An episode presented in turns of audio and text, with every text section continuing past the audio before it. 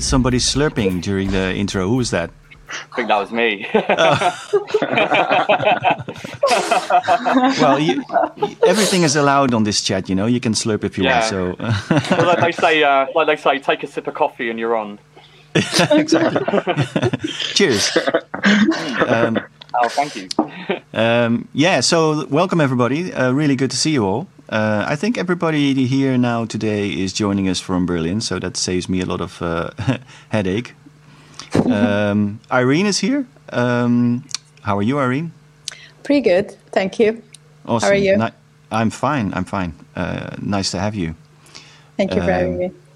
Yeah, and we have uh, Merlin, uh, aka Sorcery, um, with a really nice, uh, interesting backdrop that we'll uh, definitely talk about later on. What's up, man? How are you? I'm good. I'm good. I've been running around all day. Just brought my modular here, and I'm a bit like I'm happy to just sit down and just to hang out with you guys. And yeah, really good to be here. And thanks for having me. Awesome, awesome. Yeah, good to see you too. Um, and we have um, uh, Chris, Kamikaze Space Program, uh, also appa- apparently in some kind of spaceship. Uh, good to have you, man. How are you? Oh, I'm all good, thanks. Yeah, just um, yeah, I've been teaching all day, teaching distortion. Uh, Oh, wow. Really, really good to be chilling on my sofa. Teaching distortion. Studio. Man, did you ever think when you were a kid uh, what that you were going to be uh, a distortion teacher later in life? No, definitely not. I was like the worst student ever, and then It's an somehow I amazing up job. being a teacher. It's such an yeah. you should make you should make uh, business cards with a distortion teacher on it. yeah, it could be a good title. Doctor Distortion. yeah. So so what about uh, where do where do you where does the teaching t- take place and how how is that uh, organized and everything? Um, I teach at uh, Catalyst Berlin, which is formerly Okay. DBS at, at the Funkhaus in Berlin. So it's like a proper university. Hmm. Um, so yeah, I do first and second year creative music production and uh, mix engineering. Awesome. Yeah, I was actually scrolling through your um, Instagram with, and uh, you know, uh, it's a pretty good source for gear porn. Um, I saw, yeah. I saw, I saw some uh, SSL and uh, you know, um, Oh, yeah, Trident. Tri- Trident, ATB, and stuff like that. Yeah, yeah. So is that is that something the, the stuff you use in your studio, or are you also working in o- in other studios, like doing mixing Um, jobs or mixing jobs for other people and stuff? well, yeah, that's my other job is I do mixing for other people. So when I'm doing big commercial jobs, especially in the pop world, you need to use these very large, large format consoles like SSLs, Tridents, things like that. So yeah, I'm working in a multitude of studios all the time. What do you mean nice- you need you need to use? Is it because the amount of tracks that you're you're processing, or Uh, yeah, well, because a lot of it is like live instrumentation, so you really need a decent desk to um, to route all, you know, like a full drum kit. Like the last album project I worked on was like a five-piece horn section, twenty mics on the drum kit. Uh, what else? Loads of singers. So yeah, it needed a huge amount of uh, huge amount of equipment. So yeah, you need a good console for that kind of thing, and also the sound as well. The sound's got to be pristine. But in my home studio, I'm just using an old '90s Soundcraft because it's the old kind of jungle kind of sound that I like. so oh yeah yeah yeah with the Yeah. with the, the the nice mid sweeps and stuff.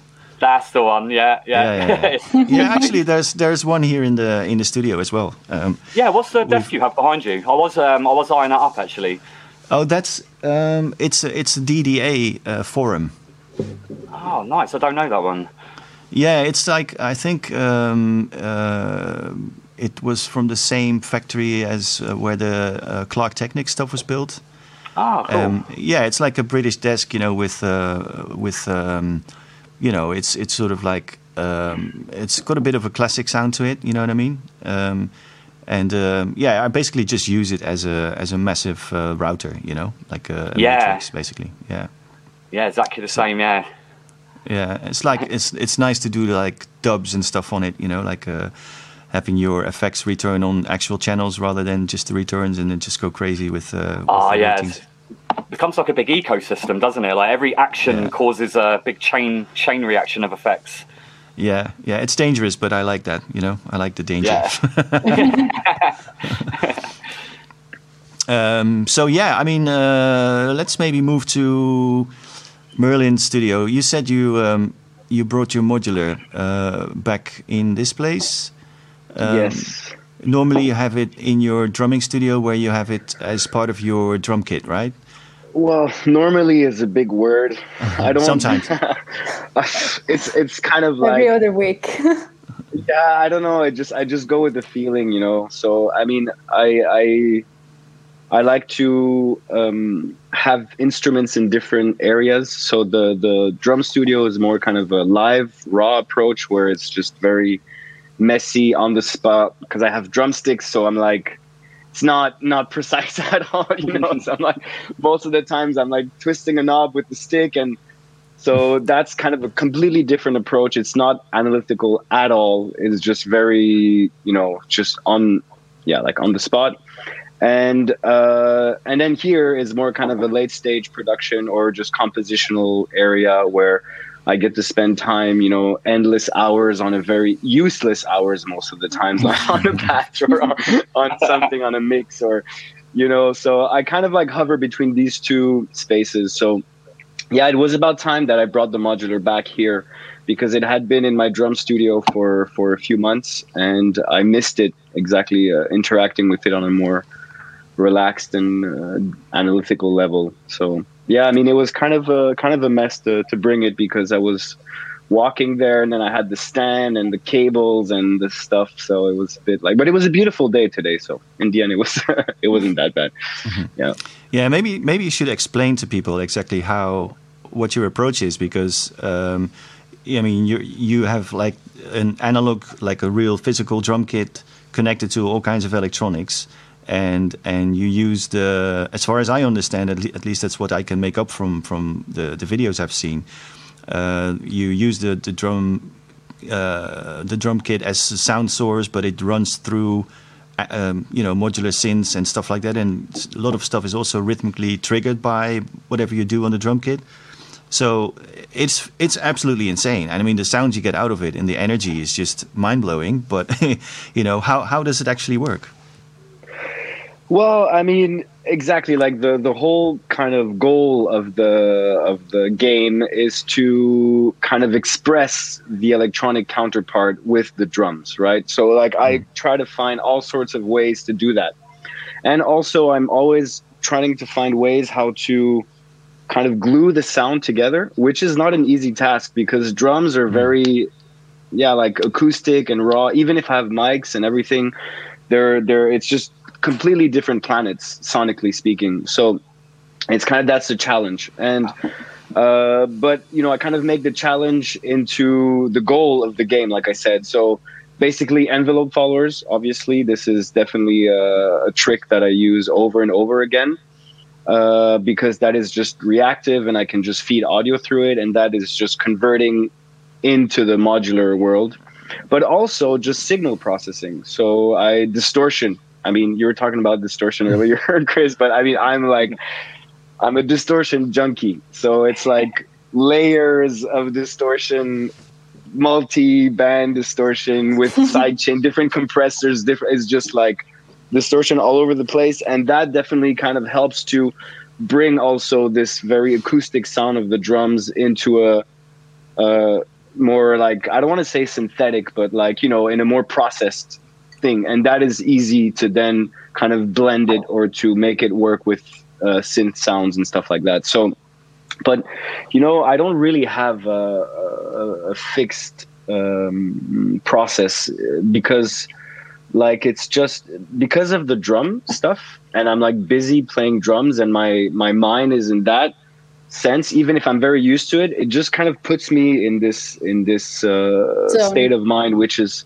yeah exactly which is just kind of messy. Actually, it's just really so to play with the machines with that. I don't half the time I don't even know really what's happening. I'm just like doing a setup and then like something happens and then you know so uh, yeah i mean but it's it, it, definitely yields interesting things because it's it's improvised everything is improvised and the sounds are improvised and it also feeds what i'm playing so i'm feeding the machine but the machine is also feeding me right so because mm. i listen to what's happening so it's kind of a dialogue more or less of you know. So I don't know if that makes sense or that. Explains. Oh yeah, absolutely. Yeah, I mean, I I totally relate to the idea of being in in in a space where you are kind of controlling what what uh, what you want to do, but at the same time, lots of things are are just happening. You know, like. Uh, are uncontrollable. You say you don't have a clue what's going on half of the time, but I think that's true for most musicians. you know, yeah. you're just fucking around, right? And, and just see what happens.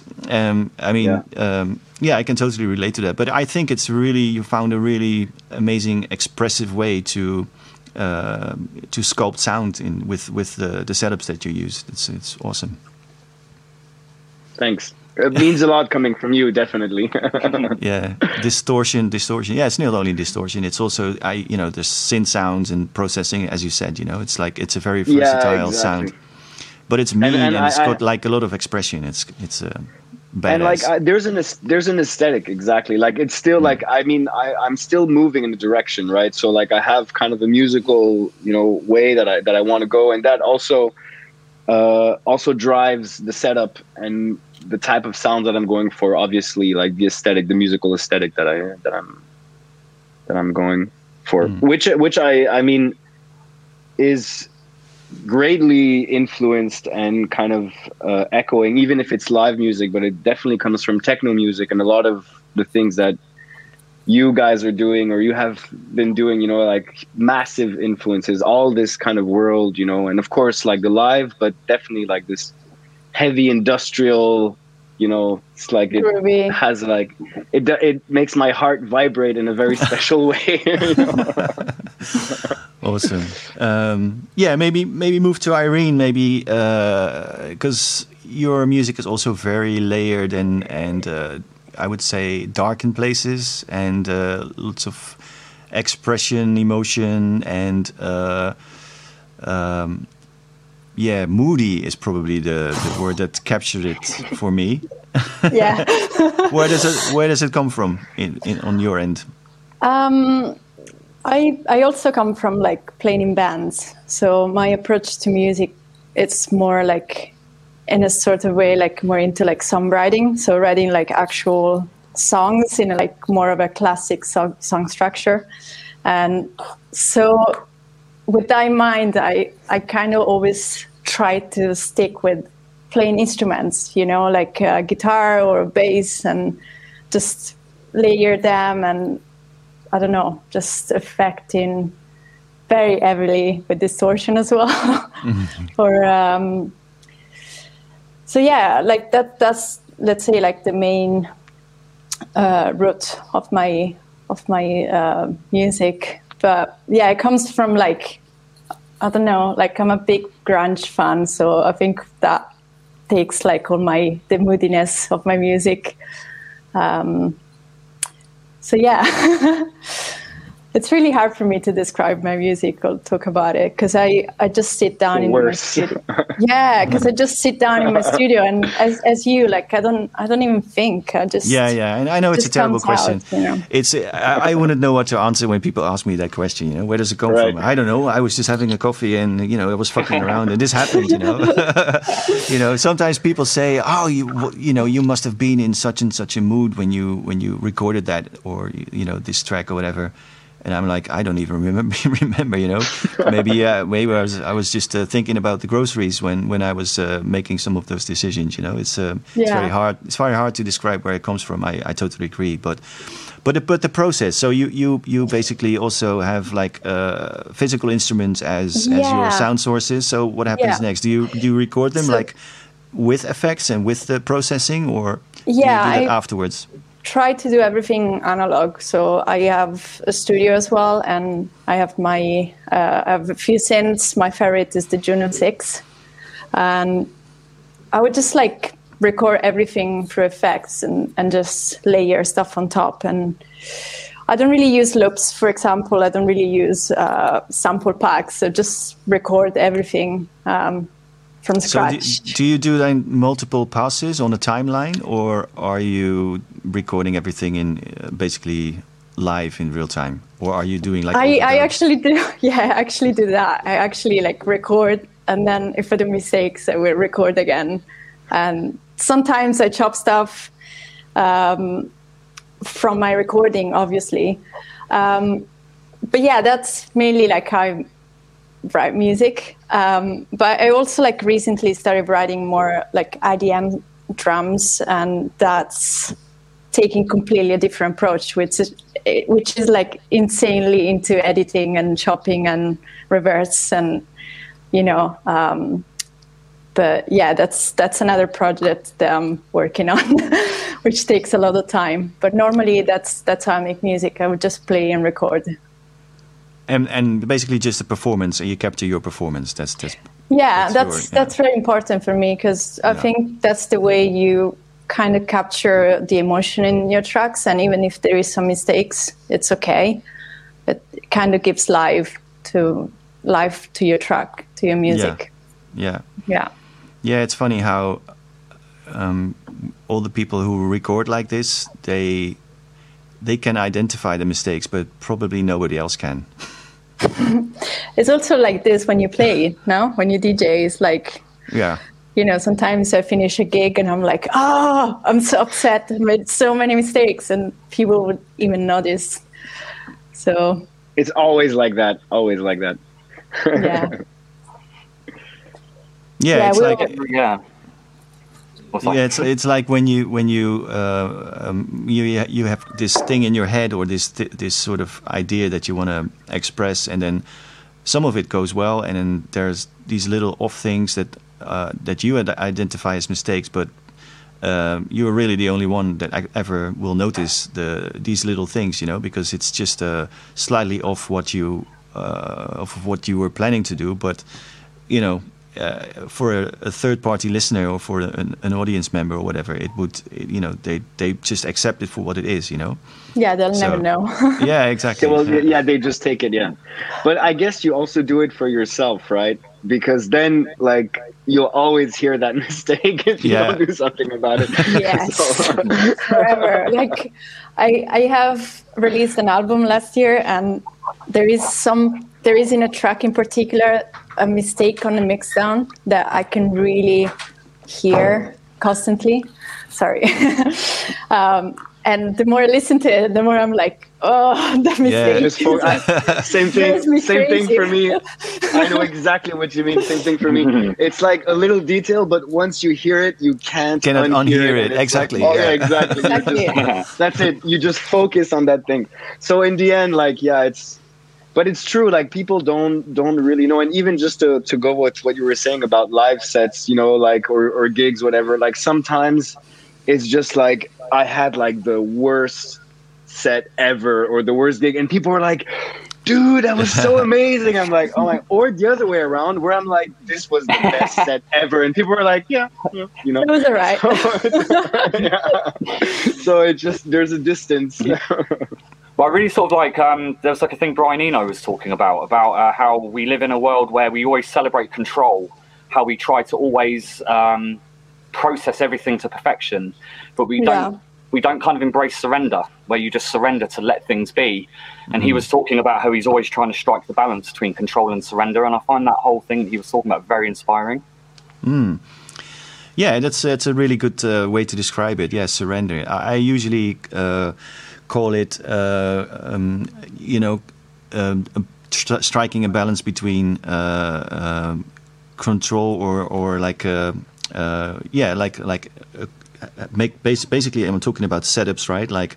Um, you have uh, if you if you create a setup that you that you are using to express your ideas, you really want to have um, some amount of control, but you also want uh, the system to do things that you are, you know, that are not in your control. You know, just to, to basically create this interaction between you and the instrument, and uh, that way you basically generate moments which uh, which are as surprising to yourself as to anybody who's listening. You know, that's that causes like moments where you where you are getting really uh, carried away by things. You know, and I mean, you know, performing should be should have an element of danger, right?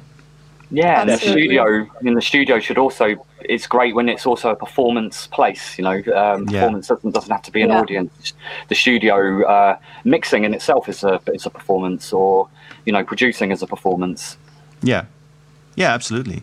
So is, is that something you um, uh, you said mixing is a performance? Do you actually throw faders around and do like live auxiliary uh, sweeps and shit like that? And when you oh, mix very something? much so. Yeah, Yeah? very Okay. much so. Yeah, I'm Also not really on- into like yeah. also on other people's stuff. Um, yeah, yeah.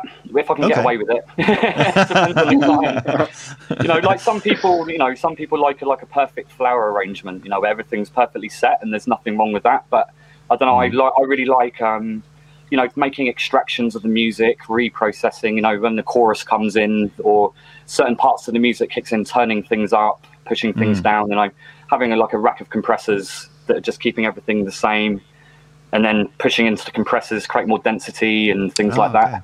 Yeah. you know, use, using yeah, using compressors as like a kind of an emotional instrument, I suppose. You know, with the faders going into them, things like that. Yeah, absolutely. You can you can make something uh, sound way more expressive, or or create contrast between different parts of the song. Actually, yeah, definitely. Yeah, it's a but yeah, it's a performance. yeah. Oh man, I would love to see you mix some someday. That's amazing. yeah. It's something. It's something. Yeah. I remember. I remember that time when I came to your place and you were like working on that mix, and you're like, "Okay, dude, I just need to finish this thing," and it was fascinating to say the least to see him. Like, Yeah. It was crazy, crazy. Uh, It's called a mental illness. God bless you for that one. Yeah. Um, yeah, some friends dropping in. I see Inigo is here. What's up, Hello. Inigo? Hey. um, yeah, I saw some other uh, familiar names from the Discord server and some friends uh, tuning in. So, hello to everybody. Uh, we are uh, trying not to ignore you, but if you have any questions, uh, feel free to drop them in the chat, and we'll uh, uh, we'll try to uh, get to them. um, so yeah, um, yeah. Tell me a bit about your recording process, then, um, uh, Chris. Because Ah. when I, when I listen to your stuff, it's it all sounds very uh, fine tuned and everything. You know, you, you, I think it sounds to me at least that you spend a lot of time fine tuning sounds and stuff. Oh, it's really uh, yeah. I take it's, to be honest with you, the process of making music, I've kind of boxed myself into a corner nowadays because I've made the, the process of making music so long. It's Oh, almost intimidating to begin. So yeah, I start off with lots of jams basically, or usually like a core idea, and then very roughly get something very raw together. But then yeah, I meticulously go through everything and process everything. I think a lot of it's just down to the way I put it together that makes it sound meticulous. It's actually quite chaotic um, when it's all said and done. Can you describe that? Like um, you say, Uh, uh, yeah, so well, I guess the main process would be yeah, starting with a core idea. I really need some ki- something really crazy to begin an idea with, some kind of weird production technique or a new microphone or something like that. And then I'm really obsessed with um, vintage samplers. You know, uh, especially my Emu. I'm obsessed with the the old Emu E6400 samplers. So I do a lot of um, sound design and sound mangling and that. And Yeah, it's a lot of funny. It's funny they're yeah. called vintage now. Yeah, I know. yeah, Makes me feel than- old. I know. but it's a lot of um yeah, my whole setup is based around like an old um because I come from like jungle originally from back in the day. And um you know, there's a lot of dub mixing and things like that. So my whole setup is very live analog dub mixing, which then all gets all this raw audio gets tracked inside the computer and then I go sort of a lot more plug-in centric. So it's sort of a very analog beginning and then um, yeah, and then a sort of very digitalized process at the end because obviously the plugins are so good nowadays. Do you go back to the analog? Do you go back to the analog just out of curiosity in the Uh, late in the later stage? Yeah. Uh, sometimes, if- if I have a really big project, I might take it to the other studio where I can use the Trident desk to really get a really magic sound. Like a summing, Um, like you sum it through the. Exactly, yeah, yeah, and it's a really nice, really nice desk. But um, yeah, it's, I would say dub mixing, the uh, dub a dub approach. Like at the moment, I would say that my main thing at the moment is using shoot like um, like Kevin Shields inspired shoegaze effects chains. Like distortion into tremolo, into reverb, into delay, into more distortion, into tremolo, and but but then dub dub mixing with those kind of shoegaze style effects. So it's kind of like a modern slash vintage kind of approach. Yeah, best of both worlds. Yeah. Yeah, yeah, it sounds great, man. I mean, um, yeah, I, I like I like the um, the sort of real time performance approach uh, as well. You know, like uh, throwing things around and, and get that sort of uh, um, yeah that expression going because that's really hard to do in the computer. Computers are really good in sort of fine tuning Yeah. stuff and, and zooming in and do micro editing and stuff like that. But uh, mixing on a board is definitely way quicker and way more accessible. You know. Yeah, and it just feels so nice being sat behind a big desk. There's yeah, it makes you feel it. makes you yeah, it makes you feel like an engineer, like uh, having like this, all these knobs, Yeah. like a scientist, you know. Getting shit done, you know. Yeah, exactly. Yeah, yeah. Look at me working hard with all this technology. You know, it must be it must be good if it comes from this stuff. Yeah. You know what I mean? when in reality, what you're doing is actually quite simple. You know, you might, might like I noticed. I saw this chart with EQs. Um, and it had this big squiggly line, and it was like, "This is how adverts sell EQ." And it was like, "This is what an EQ really looks like," and this is little bump. Yeah, And that's kind of what you're doing on the desk, really. yeah, yeah, yeah. It's so much fun. I think there was a question about the the name. The Ah. Come up with my name. Oh, um, I want to know as well. I, ni- I nicked it. I just nicked it. I nicked it from this. Well, in fact, actually, there was um there was an EP that I released under my Raiden alias when I was used to do drum and bass, and it was called the Kamikaze Space Program EP. And uh, I always just thought that was a really good name, and it was going to go to waste. But now, now it's a bit of a nightmare because I have to type that name all the time, especially on my, on my email. Long. My next alias is going to be two letters. yeah, you should you should have like a, a s- uh, like a, a stationary somewhere on your computer so you can just copy and paste it every time. You need, yeah, like a special KSP button. like a text text file on your desktop, you can just uh, copy and paste. We also Um, love giving really long t- song titles as well. So it just Oh yeah, adds we up. um, yeah, me and my friend, um, there's a, uh, a really good friend I collaborate with. He's called Cocktail Party Effect. Yeah. We just did a collaboration for the longest title, so it's called Kamikaze Space Program and Cocktail Party Effect, and the song's called. Um, uh, was it Rice is great if you're hungry and you want to eat 2,000 of something? So that's the whole title. well, good good luck fitting that into the into the fields on uh, on SoundCloud and uh, YouTube and, or, or Bandcamp or whatever. it's going to be an, a sort of broken in in an ugly way on most uh, online platforms. um, cool. So I actually uh, I'm just looking around in uh, in your studios, guys, uh, just to see uh, some good bits. Uh, what do you have in your modular rack? The one that you are using also for your uh, um, Merlin for your uh, drum kit. What kind of stuff do you use to process the sound? So for the sound, uh, I I I'm uh, I mean different things. What do I do? So I'm the Distortions. I have the Distortion, Huh? of course. Yeah, distortion. I mean, And- no, no, but the distortion that's separate. The distortion is like I, I do like feedback loops in the mixer for the distortion actually. So that's like that's still there at, Oh, at oh, my oh, other oh, oh, explain that. Feedback loop, feedback loops in the mixer. Feedback loops. Okay, I know, so- I know. I mean, I'm familiar with doing feedback loops with delays and, and pretty much ev- you know all effects, but I've never really tried it in as with distortion. Well, basically, what I do is that I have this like headphone amp, right? Like just to, like a splitter. It just basically splits the signal, Mhm. and then I take the entire mix of the drums coming out of the mixer, and then I feed it back into the same mixer three times. wow. So yeah, exactly. So it's like the whole mix of the of the drums fed back into the mixer, and then with different EQs and different panning and different Oh, so- like gain stage. Like parallel processing, basically. Yeah. pretty much. So it's like it's doing like this very and sometimes like depending on the gain stage it just goes completely crazy there's like some lfo things that are sort of happening. So it's like you know on the on the kit. And i have two compressors one at the beginning of the chain so that the the drum sound really hits really really like uh, it's like just like compressing like hell. And then one at the end where i sidechain the whole distorted like the the whole processing with the kick drum. So Right. it kind of it kind of cleans it up sort of. Hmm. so that's the distortion thing but i actually also have two more distortions on that on that same mixer that i can feedback i have a multi-band uh, from wmd uh, the acoustic trauma. I don't know if you know if you know that one it's like it's discontinued, but I love that thing. It's so gnarly, and it's a mm-hmm. multi-band distortion, and it's really it's beautiful. And I have also one of the retro mechanical labs, you know, these vintage looking ones, the Hyde distortion filter. So I have like all of these like distortion layers that so that's the distortion side of compressors and distortions. Just, I need a table just for that. And the modular, I have to. So I really like to um, run the in the elements. I'm gonna point at it. I don't know if you see Yeah. it this way. This one, the elements.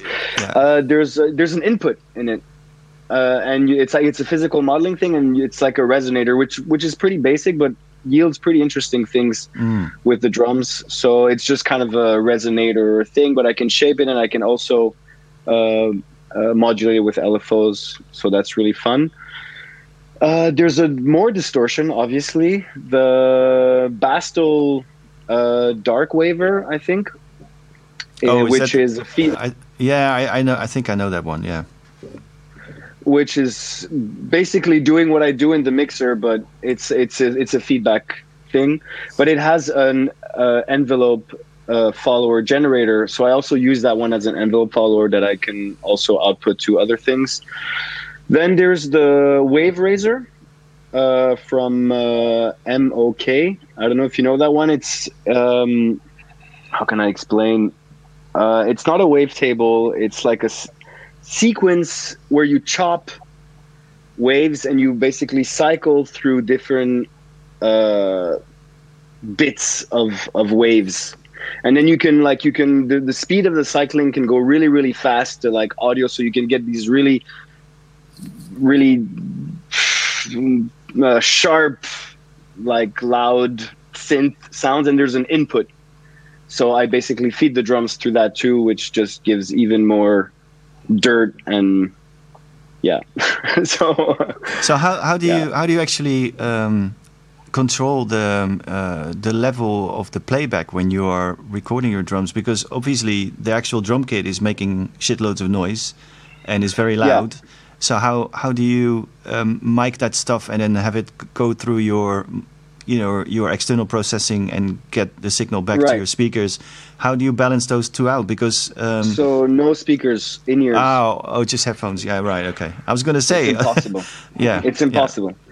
It would Right. be uh, it's just physically impossible to get that level of, of uh, mess it's Yeah. uh, speakers are just uh, so i have in-ears which are pretty good and they block out everything and i can then also be gentle with my eardrums and regular but i have a mixer i have the yamaha 01V uh, digital mixer which is very handy because it has a bunch of aux sends and I send different uh, like into the modular. You know, I don't send all of the kit in there. Sometimes it's just the snare, just the kick, and things like that. And then the modular uh, modular goes back into the mixer, and that's where I basically do the mix into the.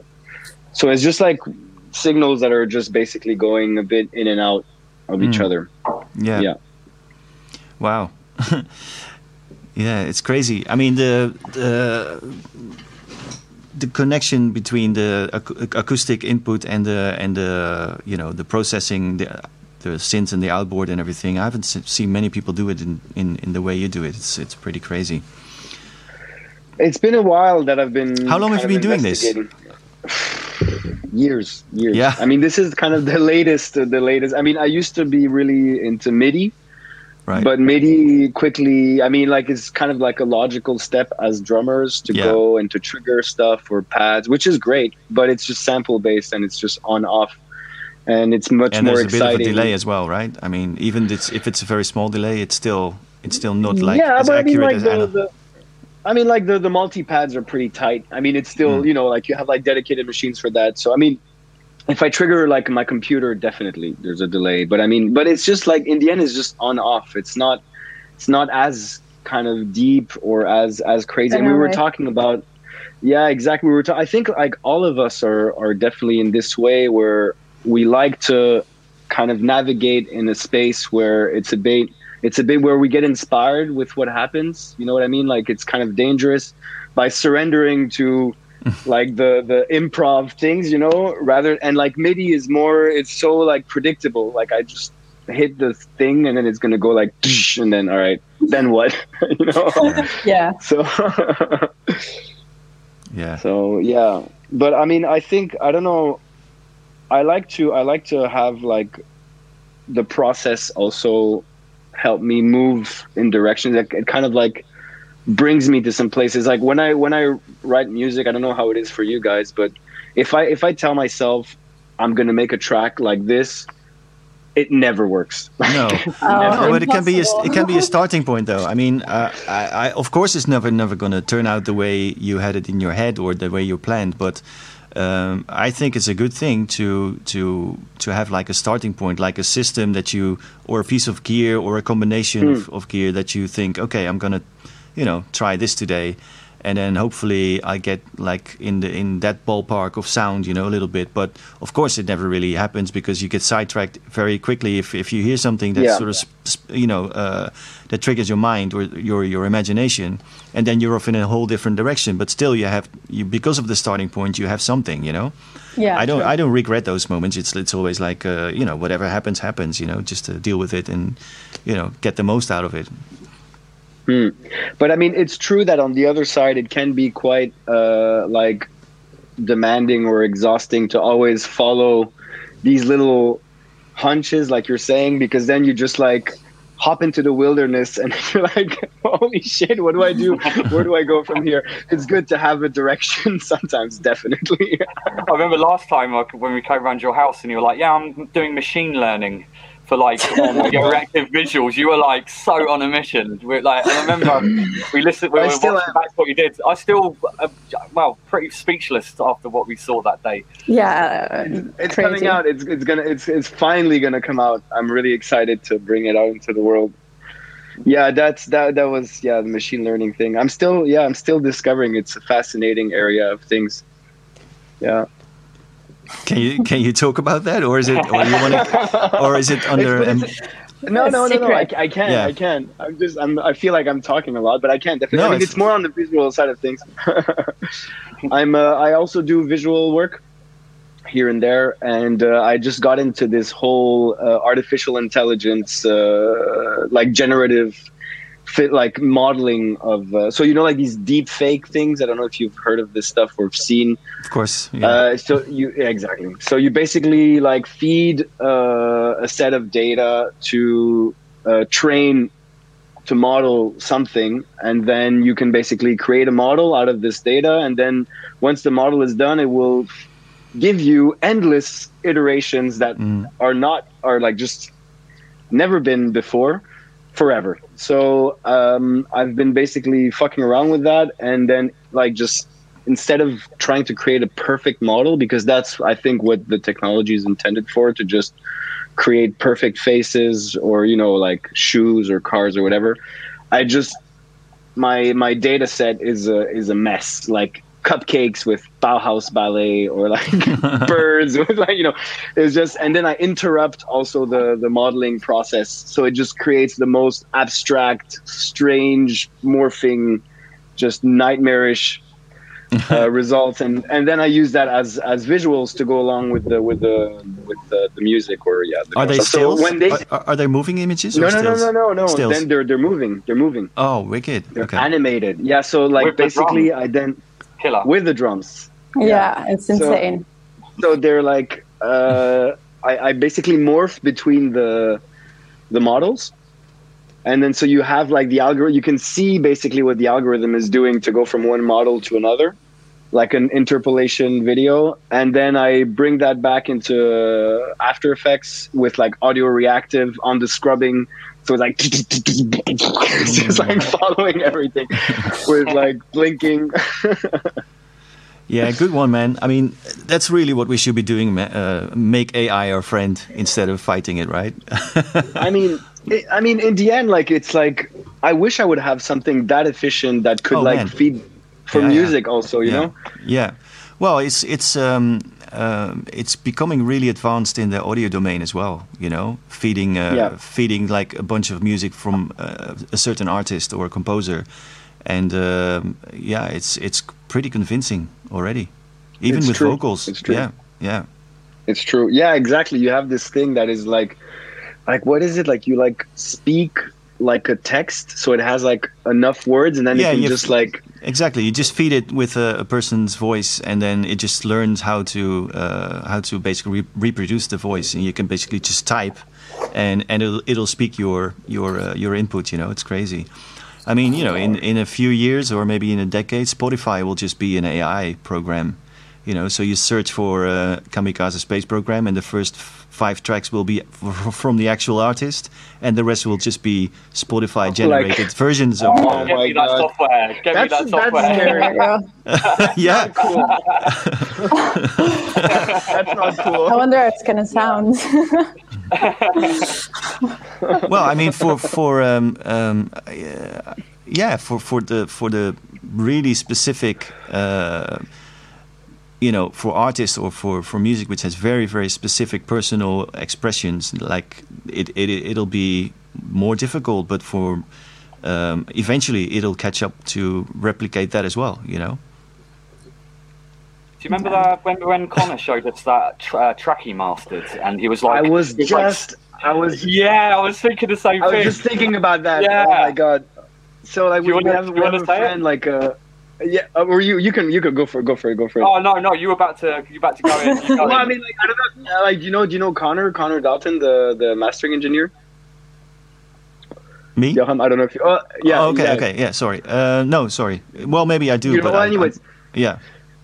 anyway, so Connor, a friend of ours, he's a mastering engineer, and then he's like mastering this track. Well, where was it from? Like from this like K-pop South- thing, right? That's it. Yeah, from South Korea. And then like he just masters the track and then it's like it's a pre- actually he was like yeah it's a, like above average you know k-pop like pretty cool well produced and like catchy he had like Hmm. he said like he even had it in, like in his ear or something We're like and then when the track came out like he saw the press release and it was uh, exactly ai generated track Whole thing. and he was All of it. Wow. All of it. Whole all thing. of it Yeah. Yeah. Yeah. Yeah. Yeah. That he is was he couldn't believe it yeah That is Yeah, that's that's right. I mean, um, like Chris said, you know, give me that program. Yeah, eventually, I guess we will. It'll save us a lot of trouble. You know, like do you know, just sit back and just fuck around, and then have the AI finish your album if you if you Be feel like you had enough. Feed it, yeah. feed it Or- some weird or- instructions.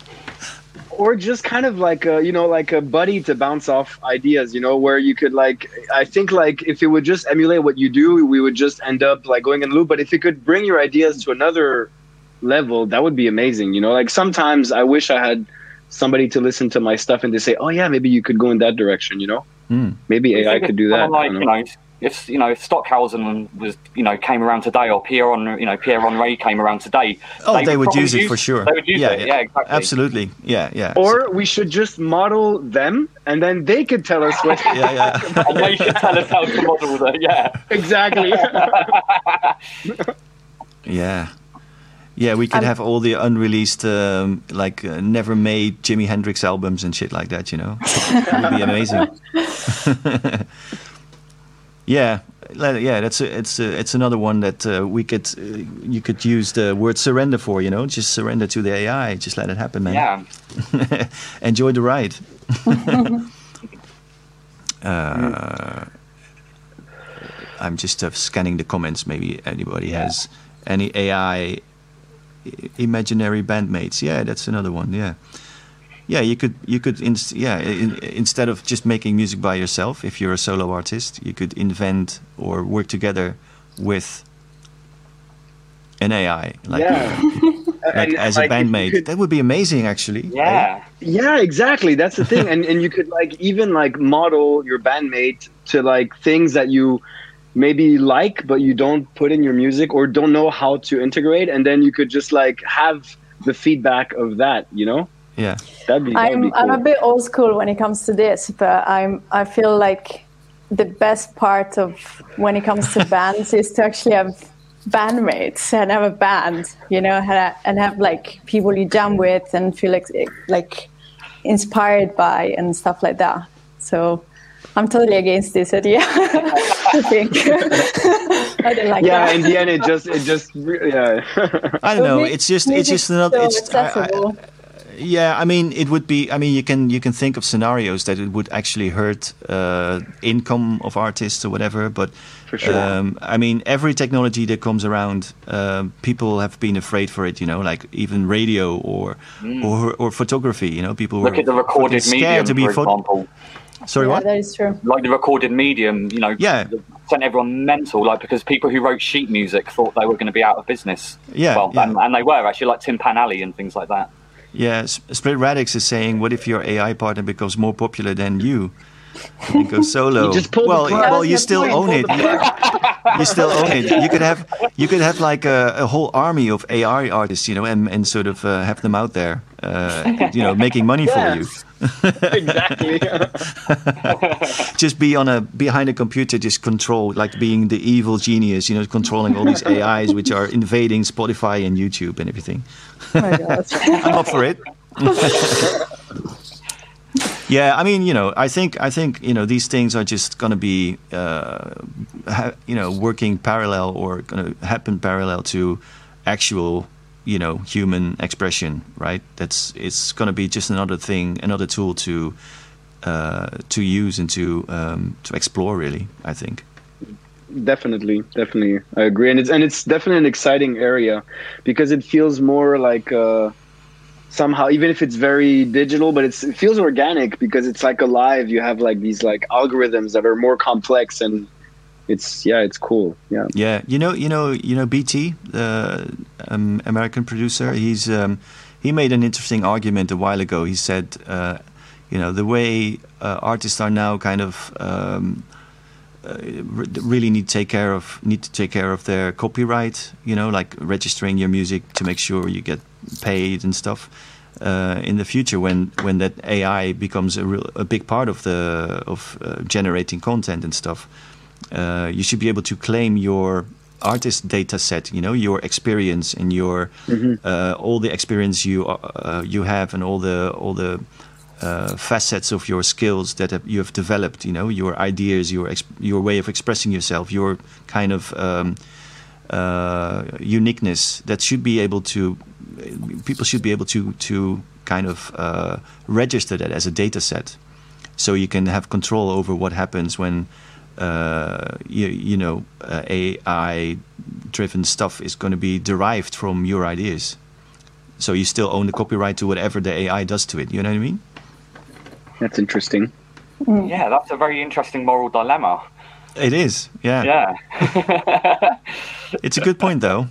yeah, definitely. Yeah. it's like a it's another another level of intellectual property just like yeah Yeah, because if you if you're a musician or any any artist in any field, you know, you you start out and you you develop, you know, you you accumulate knowledge and and skills and and you kind of uh, yeah have you know you basically this this whole data set expands, you know, and it becomes bigger and bigger and more unique uh, uh, along the way, and at some point it's it's just uh, um, impossible to, to replicate by another human, but for an AI, if, if you give it enough time to study it, you know, or to, to learn from the data set, then eventually uh, it'll have the same uh, capabilities.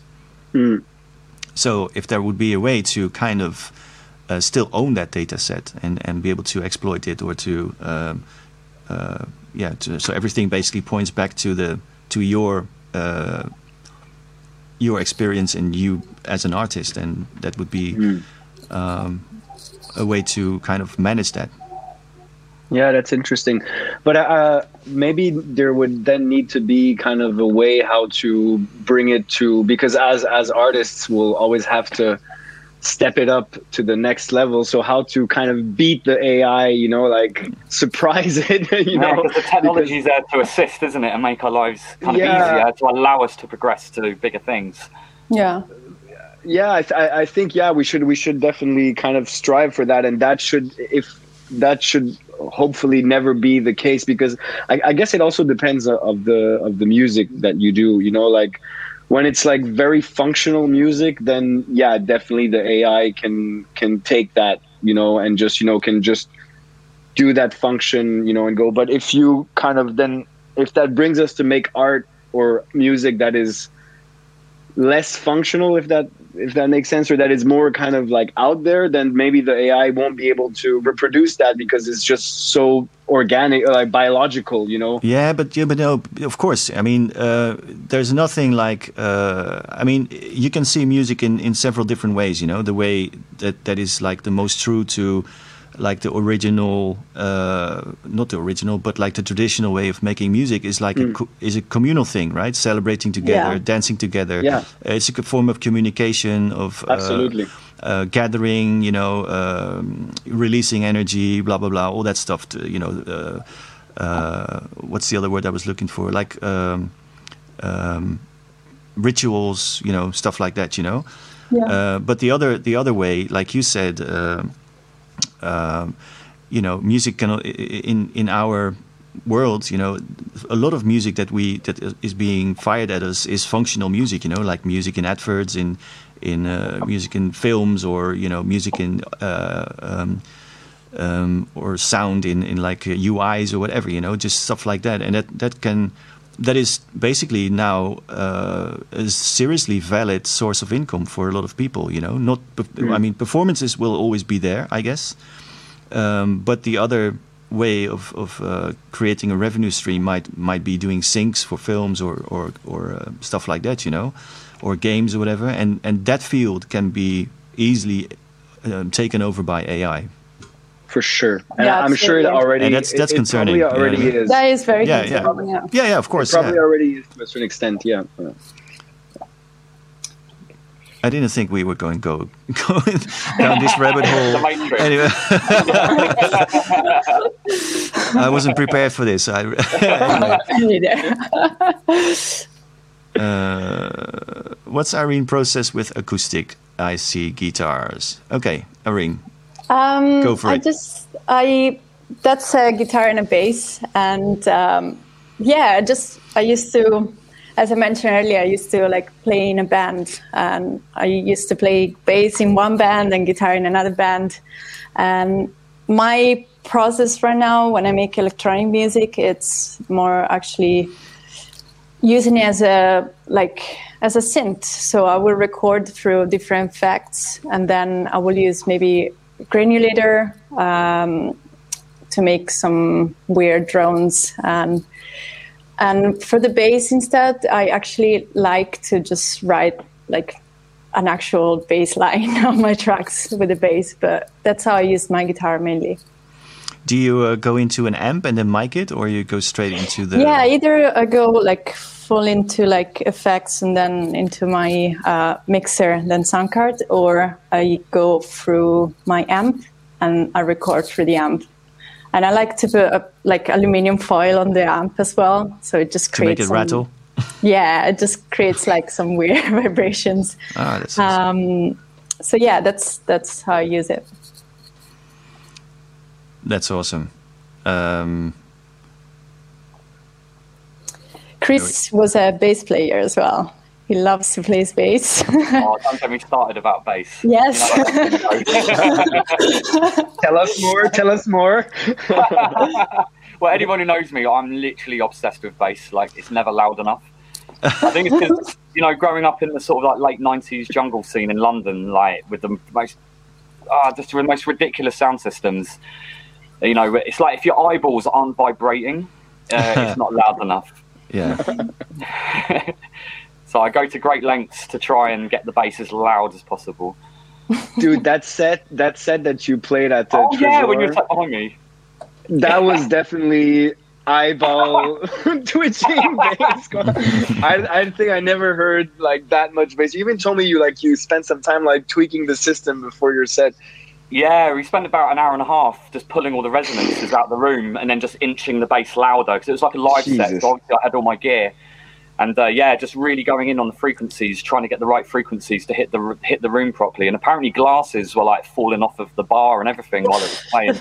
And I thought, Dude, like, it was. well, I thought, do you remember like the front row just empty? I like, I thought I cleared the room, but it turned out the bass, the SPL of the bass was so strong, it just pushed everyone back. And that's like, so yeah. it was like it was like full body massage, you know. It was like. yeah, we call it, I think yeah, we got it down to about. I think we got it down to about 33 hertz. That's as low. Yeah, that was pretty low. Wow. Yeah, but yeah, I remember trying to play and I couldn't even focus on the mixer because my eyeballs were vibrating so much.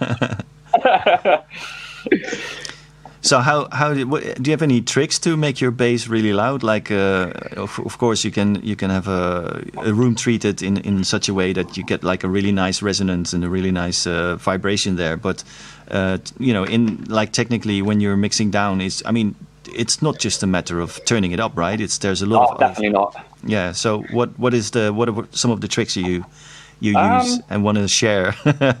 yeah. Um, one thing is definitely low mid range. Low mid range is kind of like the enemy of bass because it really right. because every instrument builds up in that area.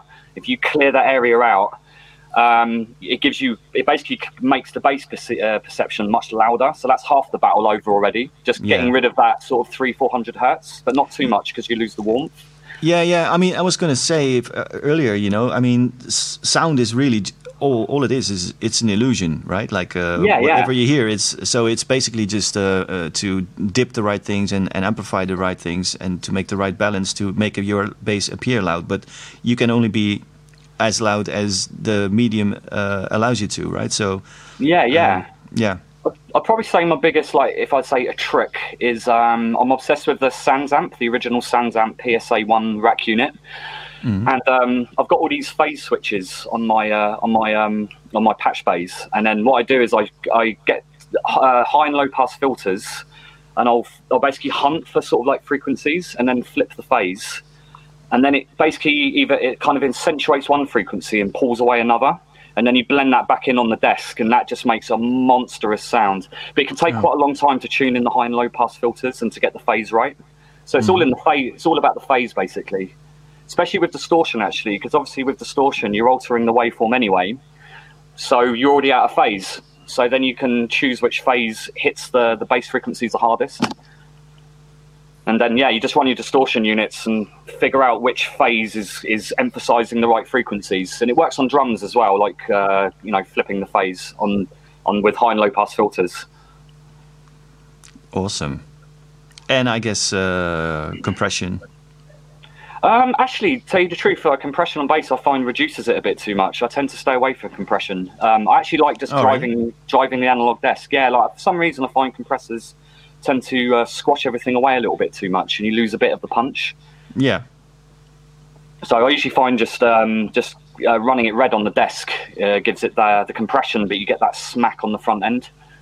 Oh right, you mean like just a uh, uh, gain state in the gain state, just a exactly, yeah, exactly, yeah. yeah gain up high, faders low. Yeah, but also as well, just getting rid of the infra bass. You know, just getting rid of all the stuff sort of under twenty hertz because all of you, you can't audibly hear that. You wouldn't want to hear that, and it just takes your headroom away. So if you can clean that area up as well, you can get like a nice tight low end. Yeah. What's a typical uh, frequency you cut? Um, usually about twenty. Yeah. Okay. You know, and I just try to be careful because of linear phase, obviously. But yeah, that's a whole that's a whole other subject. rabbit, rabbit hole. yeah, exactly.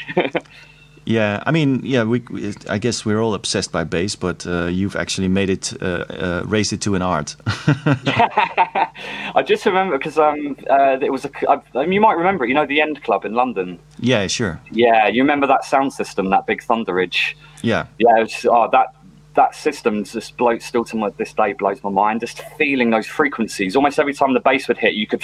I can imagine that works so well with what you do with your crazy drops that you do. Mm. You know, you just get that wall of sound hit you like a tsunami. You know, and I do almost, in some ways, I feel that's kind of been missing the last sort of like 10, 20 years. I haven't felt bass like that uh, since those clubs are shut. Hmm. Um, I don't know. I'm trying to remember. Um, yeah, I mean, there, there, uh, you don't get it on uh, in big rooms. I mean, that that kind of really compact pressure is usually you can only get it in in clubs, in smaller clubs, I guess. Yeah, um, for the SPL. Yeah, yeah. Um, Cedric is. Uh, oh yeah, so for the low pass filters, brick wall. Um, but yeah, be careful of linear phase. because when you adjust uh, when you cut something it's going to change the phase relationship of the waveform and um, it can actually change the sound of the music basically right Okay, yeah, let's talk more about bass, man. I mean, the, Oh, okay. I can talk about bass day. Yeah, yeah. Every time we're together, we just we get.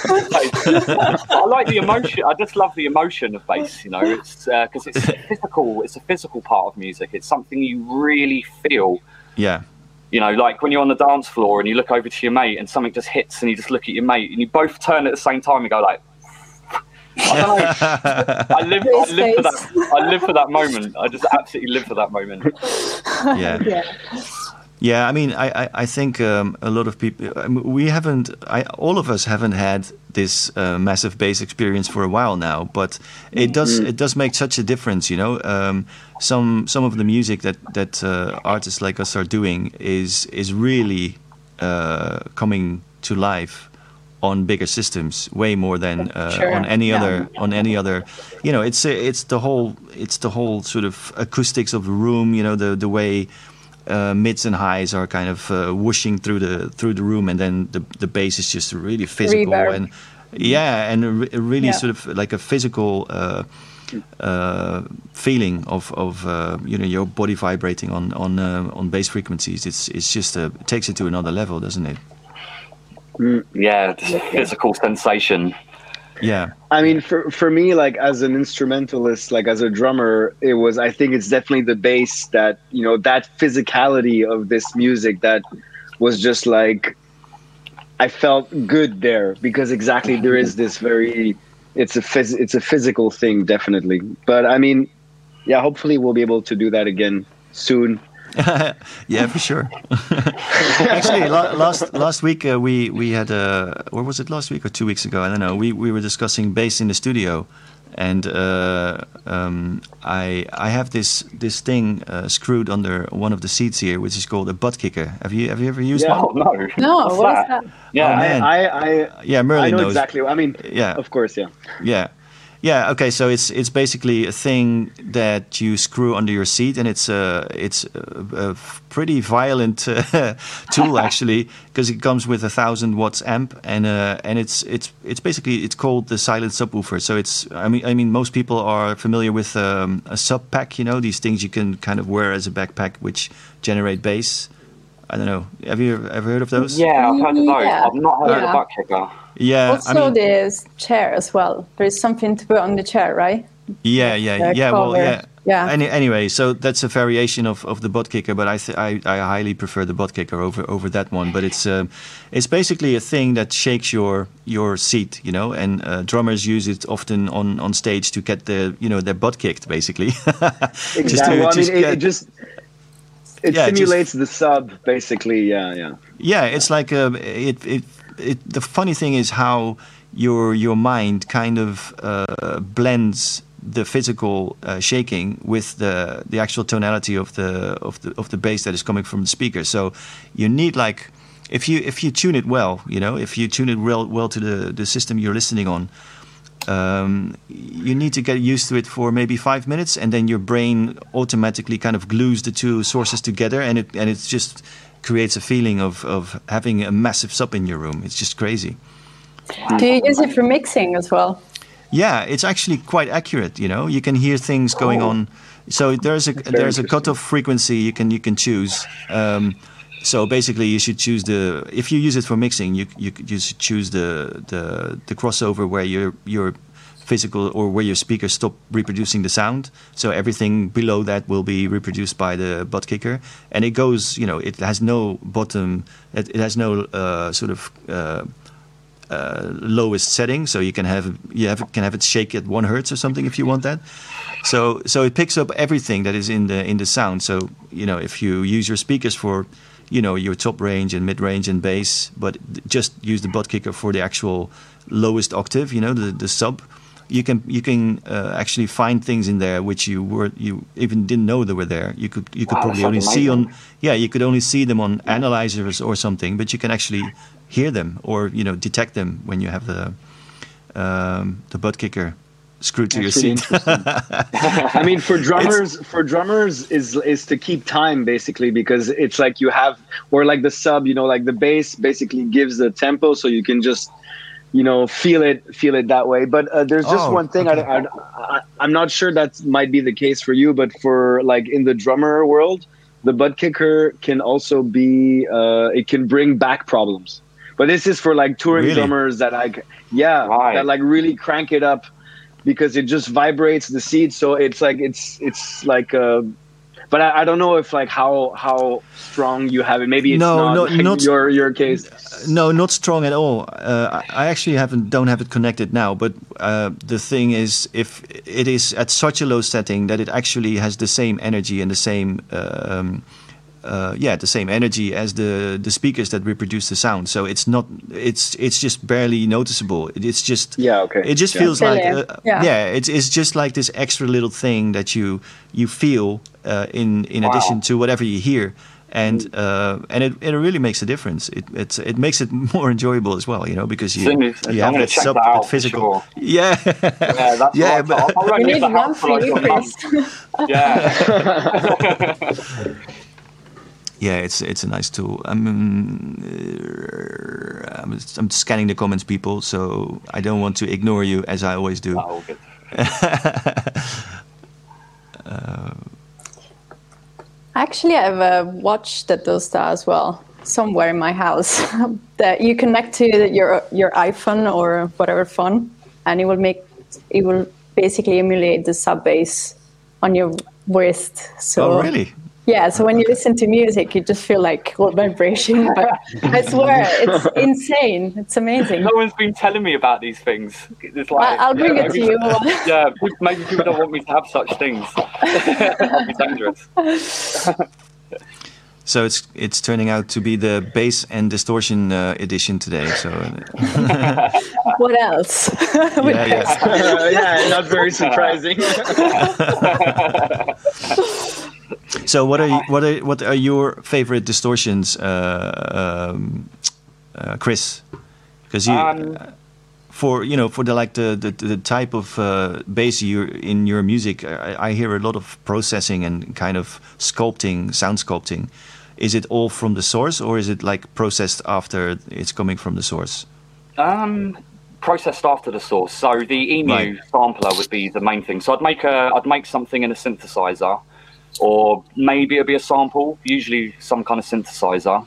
Then it will be mangled in the EMU just to, an inch of its life. And then a lot of it's just to do with resampling through the console. So just keep giving it a little bit of gain on the console.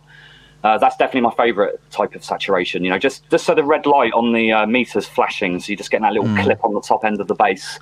And definitely San Sansamp is my um, definitely my go-to. Uh, So- so you-. So you sample something from a synth, you run it through the desk, and uh, and then you resample it, and then you you repeat that process a couple of times. Exactly, yeah. So Wow. you know, um, so make the riff, then the riff goes through the desk, clipped a little bit into the EMU, and then in the EMU I'll do use different layers, like using the the shelf morph filter to get the real low Mm-hmm. end.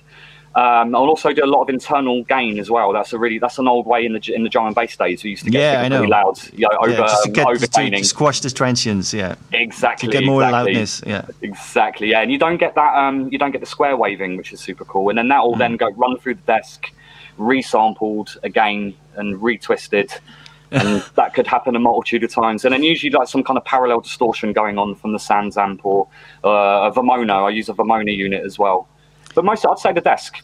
Desk is the main That's thing. that's almost like a, a, a, way of work working that that is uh, common for, for mastering people. You know, just gain an extra dB with each stage of the of the process, and like just Yeah, just have a little, little notch there. Yeah, yeah, exactly. Yeah, Yeah, like layering, just layering it every time it comes back. Because I remember, like speaking of the Emu, uh, was it Cytomic who wrote the glue plugin in Ableton? They tried, he did a thread on Gearslutz trying to re-emulate a plugin that does the Emu filters. And after a while, they worked out that it was wasn't the Emu generating the sound; it was the process of constantly going through, you know, through the converters, through the desk hot, and back through, and just that loop you know, and it's not something that could be replicated with any software yet. With the technology hasn't got there yet. yeah, yeah, and it's yeah, it's a different process anyway. You know, you're you're manually Yeah. sculpting things. Um, yeah, that's, And also, if I'm brutally honest as well, it's not really just it's not really about the bass. It's about how the bass its relationship to the rest of the music. You know, the, anyone can make bass stupidly loud, Yeah. but to get that bass to not kill the rest of the music, that's the art. You know, you have to you have to look at the bigger. You know, it's the same with any mixing. You have to look at the bigger picture and not specifics. How does this bass work in this piece of music that I'm working in? Yeah, it's all context. Yeah, Yeah. Yeah. absolutely. Yeah. So, um, uh, yeah, are, uh, I had a question in my head, but I forgot it. I was just sidetracked by the Yeah. by the comments again. uh, here, split split radix. Uh, what crazy mailing can the emu sampler do? He's got a um, he's got a Yamaha, but It's basically uh, with the Emu. It's one. It's got these thing called Z plane filters, which have a Yeah. very specific sound. So yeah, they're they're just magic, and just just loads of like ch- micro tuning with the LFOs. You've got two LFOs and an assignable envelope, and it's just about getting. The cool thing is they don't sync, so you're just doing everything by ear, and then just getting everything modulating in a really interesting way. It's just one of those things. It's sort of like you know you hear a sound and it's pre Emu, and you're just like yeah, cool. And then when it comes out the Emu, you just get a big smile on your face, and you don't know why. So would that be would that be an entire phrase or single notes that you process it that way? Uh, whole is actually, yeah, the whole the whole bar of the so Oh, you know wow, it'll be okay. the yeah, it might Okay. start off with a single phrase, then turn into a riff, then resampled the whole riff, and then all the MIDI gets rejigged and pitched up and pitched down, and then resampled and then remodulated. And at some point, you just got to go right. That's enough. Yeah. So, um, Merlin, how do you how do you um, uh, blend your acoustic sound with your with your uh, synth stuff? Is there difference in the type of processing that you use for both? Well, I mean, for you mean like on the production level or in the live? Yeah, I mean, so far, we like the the way uh, uh, Chris describes, you know, his his sound sculpting. It's it's basically all uh, elect- electronic sources, right? So, but you have like uh, a live track or multiple uh, live Well, I tracks. mean, like with when I when I pre- when I'm kind of focusing more on electronic music, I don't necessarily use drum sources. Actually, I'm more I it's more uh, drum machine like machine based, basically modular. And um, I mean, essentially, I just uh, sample myself. So I just jam and sample, and then I just edit, curate, just find the best spots and then most of the times uh, I uh, yeah back in the box with uh, different processing there. I mean, it's it's quite straightforward to be honest because I'm I'm more I really like the compositional. That's what everybody says that. about their own uh, their own thing. Really? But it's yeah, that's that, that- yeah. I'm just doing this or that. You know, it's nothing special. Well, uh, uh, look, I'm gonna be like honest. I don't. I'm not gonna pretend that is as uh, sophisticated as what Chris is doing because this is I on a a whole other level. I mean, I'm just like, yeah. I mean, uh, but yeah, it's probably more. It's probably more complex than than than I uh, than I'm making it sound like. Um, I don't know, but as as far as sampling goes, yeah, I don't know.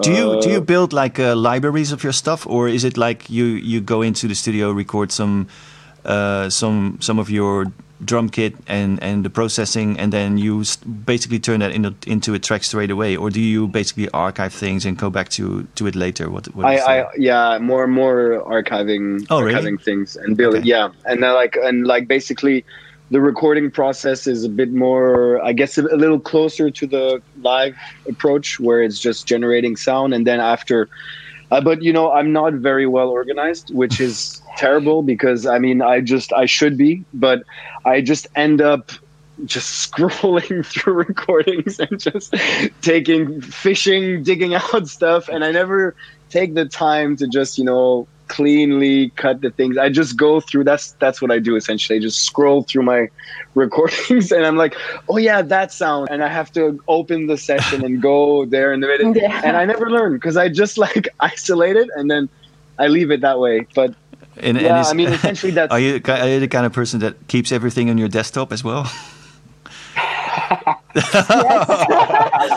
no Okay, I okay, have, okay. I have I have a folder. I have a folder oh, called Desktop. DTOP, and then in that folder, there's all the stuff. So my desktop is clean, but there's a folder Okay, called okay, desktop. okay. I have I've the worst desktop. In, The worst. inside inside that folder, that desktop folder, other folders called desktop. desktop two, So like- desktop three, yeah, it's like inception of desktops. old desktop version. Tw- No, uh, yeah, no, it's terrible. It's terrible. Terrible. No, whatever works for you, man. no, no, it doesn't work. It doesn't work at all. I do not recommend this to anybody. no, but I mean, I mean, uh, uh, yeah, you can you can do, you can overdo the the systematic archiving. I guess you know, spend too much time. No, but I, I do. I mean, like I'm exaggerating. I do archive things. I mean, I do like also like to spend the time to go through it. But I mean, like the thing is that like I think the problem is that the amount of uh, material that I generate uh, is exceeding the time that I have to go through it. So I just because I love so much to just create stuff. So in the end, and when I'm in the kind of a compositional process, it's also quite very much on the feeling. So I'm just so it's it's very exploratory, which is just seems to be a bit messy by by default for me. But uh, when I have to convert it back into a live version, that's when I have no choice to just clean things up because so I then I isolate better. So uh, and I do like live sets, like proper like electronic live sets, and that is definitely forcing. Yeah, and and it's it's an interesting process. Like the the the first time I was confronted in doing a, a live like electronic, strictly electronic live set, that's when I realized I was like, holy shit, okay, no, I need to clean up my shit a bit more. yeah, Okay, so but you, uh, yeah. yeah. Yeah, so you have these these um, uh, you split up your your process in different jobs, like creating a live set, creating a track, uh, yes. mixing mixing down your tracks, stuff like that. So how, how is that for you, Irene? Do you how do you organize your different stages of a of a project? I am very messy as well. Okay. very messy. like, um, but I usually like. I don't know. It's I really would love to just record a bunch of stuff and you know every now and then go, go pick stuff and start new ideas, but I simply can't, and I don't know why it's stopping me. So I, I start every time something new, and it, yeah. So it's like You mean you follow Um, you follow through it till the end? So you start something and then you, Yeah, like you keep would- going until you finished it. pretty much yes. Yeah, I'm, Um, I'm like that as well. Yeah. I w- it would take me like I'm not someone that will come up with a track within like I don't know a track a day or like I, I'm very slow like in writing music. Um, but yeah, I'm definitely like committing to a track. Maybe I'll start something else, but I can't like I'm like you know very scheduled and OCD in a weird way because I'm like OCD when it comes to this, but I'm not OCD when it comes to organizing filing files or like uh, desktop as well. It's an entire mess. Um, but yeah, that that's pretty much much my process. Like I'll just like start something and yeah until it's so, finished. so, so you say it's it's you th- you say it's it's slow, but uh, what is slowing you down? Is it you take time to sort of uh, change your stuff around a lot? Like, does one track have many iterations or different versions before you decide you arrived on the the best possible version or the final one? I really lose uh, a lot of time on sound design.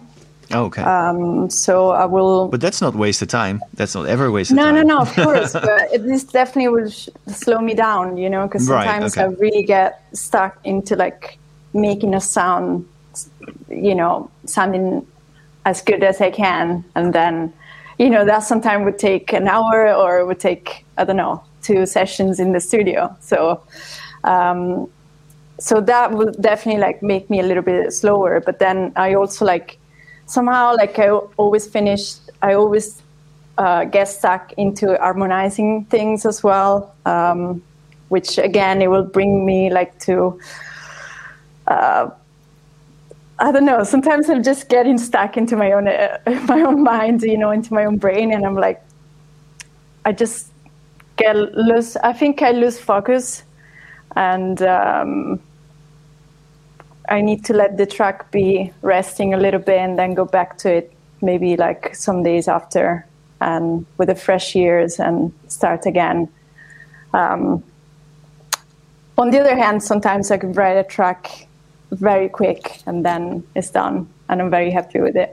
But those, yeah, those are the best ones, aren't they? Totally The the, ones, the, the ones. ones that just uh, they just happen and they're they're there all of a sudden and it's like, hey, oh, And you I always didn't think do it. it's like a new day as well. Like, right, I wrote a track in the day, so now from this point forward, I'm always going to write a track in the day. And then you fall back into the old thing. Nope. Yeah, that for me will happen like once a year or something. I would try I write a track in a day, and then I'm just stuck into my own loops forever. Yeah, Yeah. I wonder what that is. Why why sometimes everything just clicks and, and things happen really really fast, and other times you're just uh, breaking your head over over things. I really think I really think that like music is, you know, you might all agree with me, but like music is very linked to how we feel and what's like influencing us from the outside world. You know, it's kind of of a release, at least for me. So that really influences the speed and how I make my music. Because sometimes I might go through periods that I'm extremely distracted. So that obviously like will slow up, slow down all of the process. Sometimes I feel like really upset, and and you know I will come up with a track like a noise track in a day. There's just like distortion and me screaming. But you know, it's like I think we really as artists like we're really influenced by whatever is happening around us. Um, yeah. Yeah, very true. Absolutely. Yeah. Definitely. I, I I have a feeling also sometimes to go with what you're saying is that the more I care, the more it's difficult because there's like the emotional attachment is not always, you know, and sometimes if I don't give a shit, I, I get the best results where it's there's like kind of like this nonchalance where I don't overthink it basically. Uh, I, I guess overthinking it. So, you know, I don't know if you get that too. Yeah, but I, you know, the way I see it, um, sometimes you, you, you indeed you get these uh, periods or moments or days where you are just uh, trying things out and thinking uh, about things a lot, and you know, trying to come up with systems or working, achieving, trying to achieve some kind of sound or I don't know, and then um, you feel like you're not productive because you haven't actually made anything in, you know, you haven't brought a track into the world or something or a piece of music or whatever. And then you know uh, at some point you you enter the studio and you basically just shit it out you know like very quickly and it's it's all there. And it's like you said in a very careless nonchalant way you know. Uh, but i think you know the moments that you were uh, thinking about it, uh, the, the thinking has been already been taken care of. You know, like the, the the sort of contemplating and trying things out. It's a learning process. So you basically went through all that. Yeah, you went through all that just to be able to uh, one day come into the studio and and reach And that point where it. you can just let everything go and just do it. You know. It's true. In fact, true, I think true. I think that is essential. Like when we are into this process of like making music, to actually allow ourselves to have some days where we that we could call them like learning days. You know, where we're just trying to learn new tricks on Ableton Yeah. or like just listening, learning your synth. One of you pick one synth and just like actually go a little bit in depth about what can do, or you know, like try different routings. And I think this is, as you said, it's like uh, if you actually spend time into doing this, like the next day you will make a track and you wouldn't even think about it because it's kind of muscle memory in some ways. Yeah, exactly. I guess you need time to kind of like uh, digest the information that you kind of like it becomes part of you, and then after you can really put it into practice. Yeah. Yeah, it's Yeah, like uh, it's like what you call mise en place in cooking. you basically prepare everything, you know, or calli- calligraphy, you know, like uh, like the old Japanese way of doing calligraphy is like you sharpen your tools the whole day, you know, making your ink and shit like that, and preparing your paper, and then when the sun goes down, it's like done. so there's this whole like this mental pre- preparation for for the moment where it, it needs to happen. Of course, it's not like so strict and so dramatic as this, but uh, but yeah, I do. I never think um, spending time in the studio just fucking around and uh, not producing anything uh, concrete uh, is never wasted time. You know, it's always valuable in some way. Also, for me, it's like a, a sort of you know people do meditation or yoga or whatever. Like for me, being in the studio is like the moment I. It's like my moment, you know, where I'm like turning my phone off and I'm there, and it's just like, I don't know. I find it really relaxing, and you just let out everything. Therapy. yeah, therapy, exactly. yeah, therapeutic bass should be a thing. Neighbors. um, yeah. What else? I mean, we let's talk about uh, uh, tricks to, to get yourself going when you get stuck. Do you ever get stuck? Maybe, uh, Chris. Uh, yeah, you... permanently. Uh, okay. Always in you, stuck point. What do you do to get unstuck to uh, to to get things going again? Um, to be honest with you, usually like because I know we've been talking about a lot of technical stuff, but for me, music is very like it's very emotional. Yeah. And unless I'm really feeling something, I can't really do anything. So um, one trick I've been doing lately, actually, I've been because I've been um, just pulling like just learning a lot of music theory or like pulling like I did a, a, track the other day where I pulled this chord sequence, which was apparently called the saddest chord sequence ever made by um, Vasily Kalinnikov, and I just took the I just took the notes and then then I somehow then I got an emotion and then I was able to get out of it. That's one that I did recently, but I'm probably the worst person to talk to about being stuck because yeah, I get I get stuck and then don't do anything for ages, and then uh, just, okay. and then I'll I'll get a big flash of inspiration and then I'll just work in a day and I'll just make the whole track in a day. But I'm just waiting for that moment, and it could it could take months to occur. Yeah, I'm the exact same. Yeah, I get stuck really easy. Usually just through a lack of ideas. Actually, I don't like working when I don't actually have an impetus to want to need to do mm. it. I need to be feeling something, otherwise I'm I don't I I can't connect with it. Right, but doesn't doesn't it work for you? Like if once you start something, you your emotion gets gets evoked by whatever you are doing. Like you can you yeah, like true, sort actually. of like uh, kind of force it or um, how do you say? Yeah, it? Like, it's like you, you say like in, in French you say l'appétit vient en mangeant. Like uh, hunger comes while you eat. You know, mm. while eating. Yeah, yeah, true. Actually, I think my biggest problem is procrastination. I am the worst. so basically, every morning I wake up, especially if it's like a studio day, it's like, right, 10 a.m., I'm going to get it in studio. 10 a.m., whole day. So I wake up at 2. And then, like, you know, problem what, solved. Yeah, yeah. Watch like a billion YouTube documentaries on like absolute rubbish. And then, ah, uh, then it's the evening, make dinner and then yeah, I've, yeah, and then oh, I need to relax a bit after dinner. Then it's ten o'clock, and then I have so much guilt built up throughout the whole day. I have this oh, really creative four hours between sort of ten p.m. and two a.m. or sometimes four a.m. So I'm always working deep at night through through the sheer guilt of wasting the day doing nothing. well, you wouldn't you wouldn't say by the, the volume of the of your your catalog that that you are. Uh, it's just because it's, it's just time though. It's just the amount of years. Yeah. Okay. okay. yeah. Yeah, I know what you mean, but I think I, I've learned some tricks during the over the years that will, even if I'm not in the mood, will will get me in the mood. You know, uh, just by uh, starting something or you know just without a plan of making actual music just uh, you know say to yourself hmm let's explore this synth today you just go really in depth on on on this and this machine yeah. or or create a chain that you you can you can uh, kind of predict that something will come out of it which you haven't heard before haven't tried before just a just a game you know and and then uh, and usually would, something happens that sort of you know uh, in, invokes my imagination, and like I'll just go yourself. go on the ride, yeah, just uh, and see what Yeah, I, happens. I'm ex- I'm exactly like I can totally relate to this. I'm the same. I do the same It's thing. actually really good fun, isn't it? Just to go into the studio with absolutely no preconceived idea that I'm going to do anything. Just go, "Do you know what? I'm just going to have fun today. I'm just going to play around with some stuff.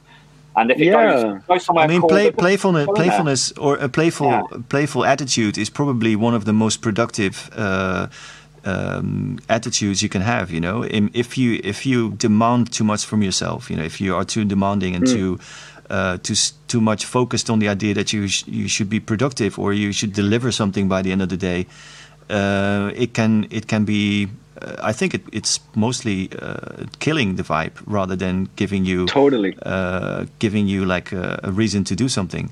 I mean, if you if you let all of that go and and just uh, enter the studio, yeah, Yeah. enter the studio and just you know play around, just play, you know, just do fun Yeah, it stuff. doesn't have to be a job. Inev- That Exactly, Inevitably. exactly, yeah. Yeah, that has gonna been my. transpire. Sorry, Merlin. oh, go for it. Go for it. Go for it. no, no, no. Please go. No worries.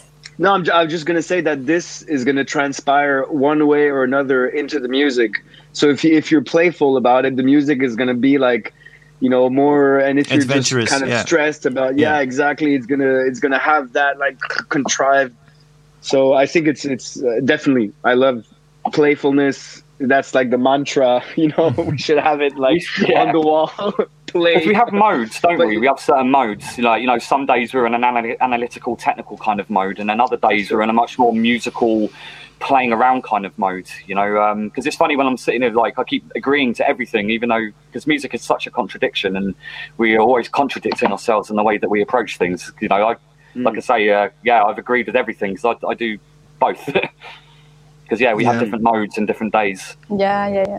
for sure, for sure, for sure. I think I think Irene wanted to say something. or- No, I was just about to say that that, that was um, linked to uh, what Merlin was saying. Um, that was like my biggest struggle. Like at the, the first years I started writing electronic music, I was like, I needed to be productive. I wanted to write as many tracks as possible. And that would actually stop me from actually creating something that was me, you know, because I was like so focused on creating uh, I don't know. I wanted really to make techno tracks, and then I was like, okay, I'm gonna make techno. But I realized throughout the years that probably techno is my weakness, like in writing techno, you know. And I just, I'm just like starting to let this go and become a bit more relaxed to what my sound actually is. Because with the years, the more you become relaxed, and the more like your artistic persona comes through, you know um, yeah, that's what I want to say. Yeah, that kind of stuff. Uh, I mean, it, it's uh, a good strategy is just to let things emerge rather than to force them out. Yeah. Mm. Deep stuff, people. also find sort of limitations are really good as well, like forcing yourself to work in a certain way or setting like um like what we did the Irene the other day with the, remember the time limit, setting the timer like right one hour, bang, you've got to get from point A to point C in one hour, regardless of how you get there. And I find that can be quite um, liberating sometimes as well, just setting I'm- I'm- very I'm- strict limitations. Yeah. I'm addicted to that. As you can see, the, Yeah. the timing, the sand. I mean, I do that all the time. Ah, actually. yeah, it's a good. good I, I, I box my, my time because, or else, like, I mean, you just uh, probably end up, uh, at least as time, as far as time goes, I, I waste a lot of energy. It's like it's been four hours, and I'm like, Yeah, "Ugh," you know. So like, Yeah. if you if you limit yourself, but I think like this this philosophy, what you're talking about, Chris, can also go in uh, in the setup, you know, or like in the instruments that you're using. Like these limitations can being definitely, you know, like absolutely, or or like just the fact to reduce what you're using will just kind of make you focus on, and then probably bring things that you wouldn't do if you'd have like a hundred instruments or whatever. I really like working on that whole idea of like work fast and then refine. You know, get the initial hmm. idea out very quickly. Like I hate to when Yes. I'm writing, I hate to lose the vibe. I don't want to. Just, I don't want to sit there worrying about stuff. I want to write a piece of music. Like And- totally. you know, and then when I'm having a day when that creative part of my brain isn't working so well, then I'll tap into the, the te- technical bit and then do Sounds- yeah. something. Yeah, and do Yeah. something more on that side. So I saw a question came up hmm. about. yeah, If- but separating you have sound jobs. design, Yeah, guys. yeah, I kind of find it's integrated. You know, like I'm kind of like writing music, doing sound design, and thinking of the mix all in all in one go. It's not they're not separate processes. Yeah, maybe not entirely separate, but um, but there is there is a moment where you are uh, refining the mix, and when you are, uh, I mean, the sound design uh, is, has been a part of the, uh, or the mixing has been part of the sound design and in and the composition and everything, of course. But uh, there is a moment where you are just purely focusing on uh, on getting the best out of the mix down, right, or the, the the final the final sound of the track. Yeah, I definitely have like a separate mix down session at the end, but the mix Yeah, is kind yeah, of exactly. happening, isn't it? As you're designing the sounds, like Yeah. the mix is only as good Well, as it's- the, it's- it's- material. it's part of the, but I guess the mix is also a voice in itself, right? Mm. It's part of the the musical. Yeah, it's a very creative Expression, expression. yeah, you mean? the Yeah, creative yeah, process. You know, Yeah. like even you know, even like say something as boring as a compressor can be highly emotional. You know, like for example, if you have a fast attack, you know, you'd be burying burying like the cymbals deep into the track and losing a little bit of that pump, mm. keeping it quite burying the drums and letting the music come forward. Or you use a mm. slow attack and then the punch comes forward and you get a more energetic sound. So even mm. something as boring as a compressor can actually be quite emotional. Yeah. Yeah. Compressor Yeah, is talking- not boring. I know, I love them. yeah, but it's not an, it's not built as an expressive tool. I think maybe that's what you mean, right? It's uh, Yeah. it's built as a as a, Yeah, it's like a, a tool to control sound Function. rather than to yeah yeah, they can be highly emotional. yeah. could be could be a nice T-shirt. Compression and bass. Yeah, compressors, compressors have emotions too. Yeah, Get intimate with your compressor. yeah, yeah. Yeah, talking about limitations, that's that's really the the the, the whole idea about uh, the way uh, this place has been set up. You know, so.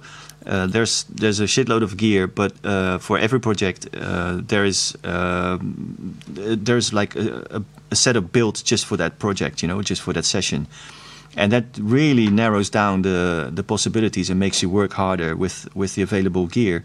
Of course, you can cheat and add something to the something else to the chain to you know expand the the, the vocabulary or the, the the palette or whatever. But it is a way to to start with with a very simple. Uh, yeah, very simple setup with not too much uh, room to move. You know, so you have to basically work hard and and you are are basically forced to focus on on just the stuff that has been set up. Uh, and and nine out of ten times that proves way more productive than to have everything at your availability all the time. You know. totally. Yeah, Yeah, absolutely. because you have um, so many options nowadays in writing music, don't we? Like in the mid '90s, you just had you just had what you could afford, real minimal kit, and you knew it intimately. But now with the Yeah. onset of plugins and time, you Yeah. accumulate equipment, and it's yeah, it can get quite overwhelming with the amount of options that For we sure. have Yeah. nowadays.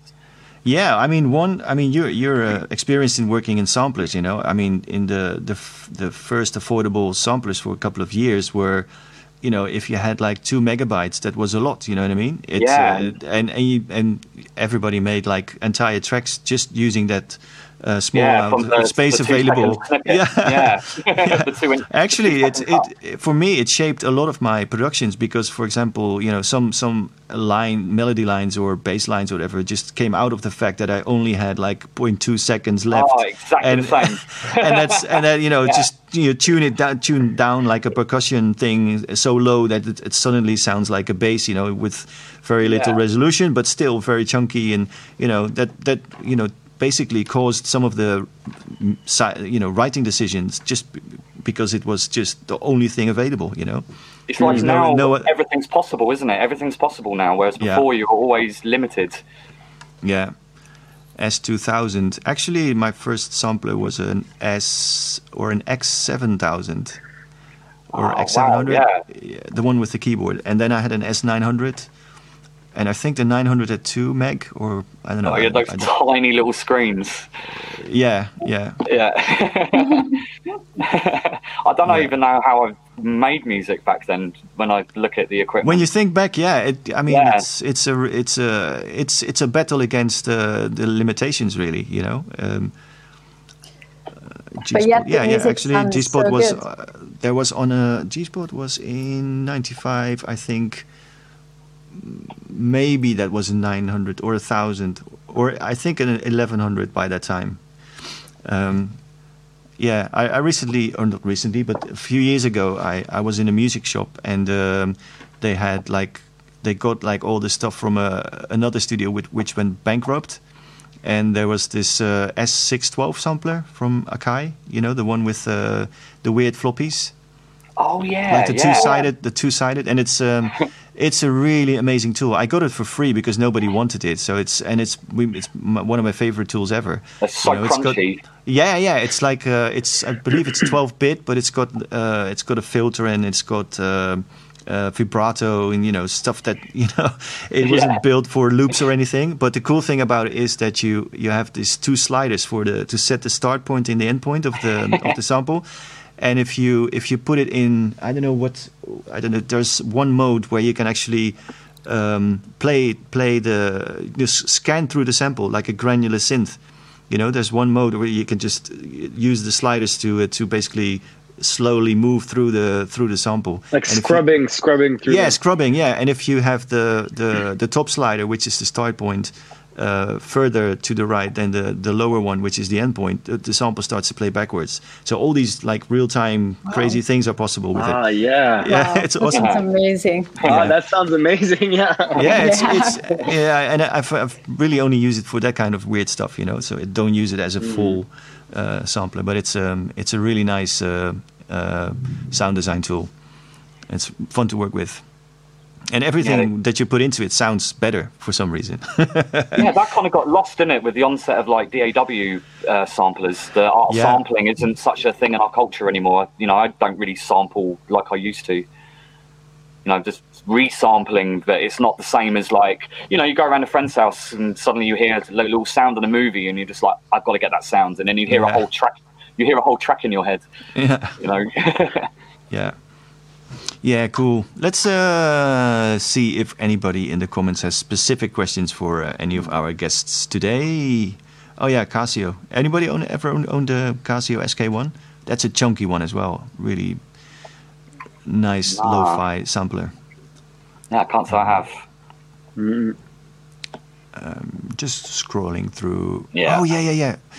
Yes, and uh, again, I'm bringing split radix all, the time. But he's got this Studio 440, which is amazing. I mean, that's one of my dream uh, uh, things to sometime, you know, to get sometime. It's uh, I think I believe it was used by uh, Mantronix back in the day. What makes you um, really want that? What's I the know, just- of it? Um, it, well, it's it's uh, it's terribly lo-fi and uh, it's it's insanely limited, and, and just the look of it of the of the machine itself is just uh, it's basically gear porn. You know what I mean? and some of my favorite records were made with it um, in, the early '90s. So that's all.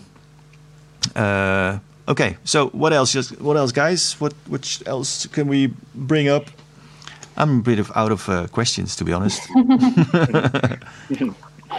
I, I recently started using, um, actually, it's been a year, I think, um, a tape machine to Oh. process everything. Um, I actually use it as a distortion unit as well, and it sounds amazing. What is So it like? A cassette, cassette tape or um, or um, yeah, reel it's to a- reel? Yeah, it's a four-track Yamaha. Uh, it's the MT4. Uh, what's the name, Chris? Oh, yeah, yeah. yeah. So it was the, yeah, the Yamaha was it? The Yamaha MTX4.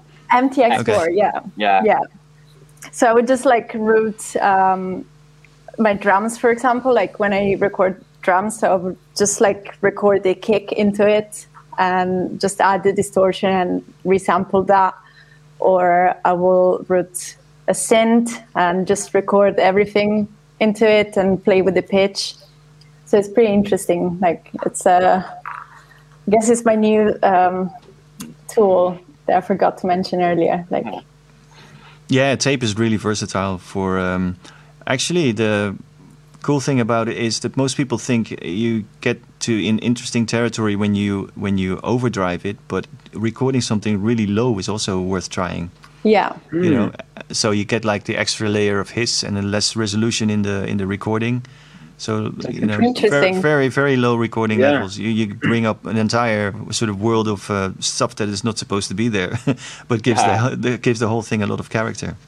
One thing I Peter quite enjoy with those um, those four tracks is you know when you put in a recorded tape and then bring up all the channels and then you get one side playing backwards and then the other side playing forwards.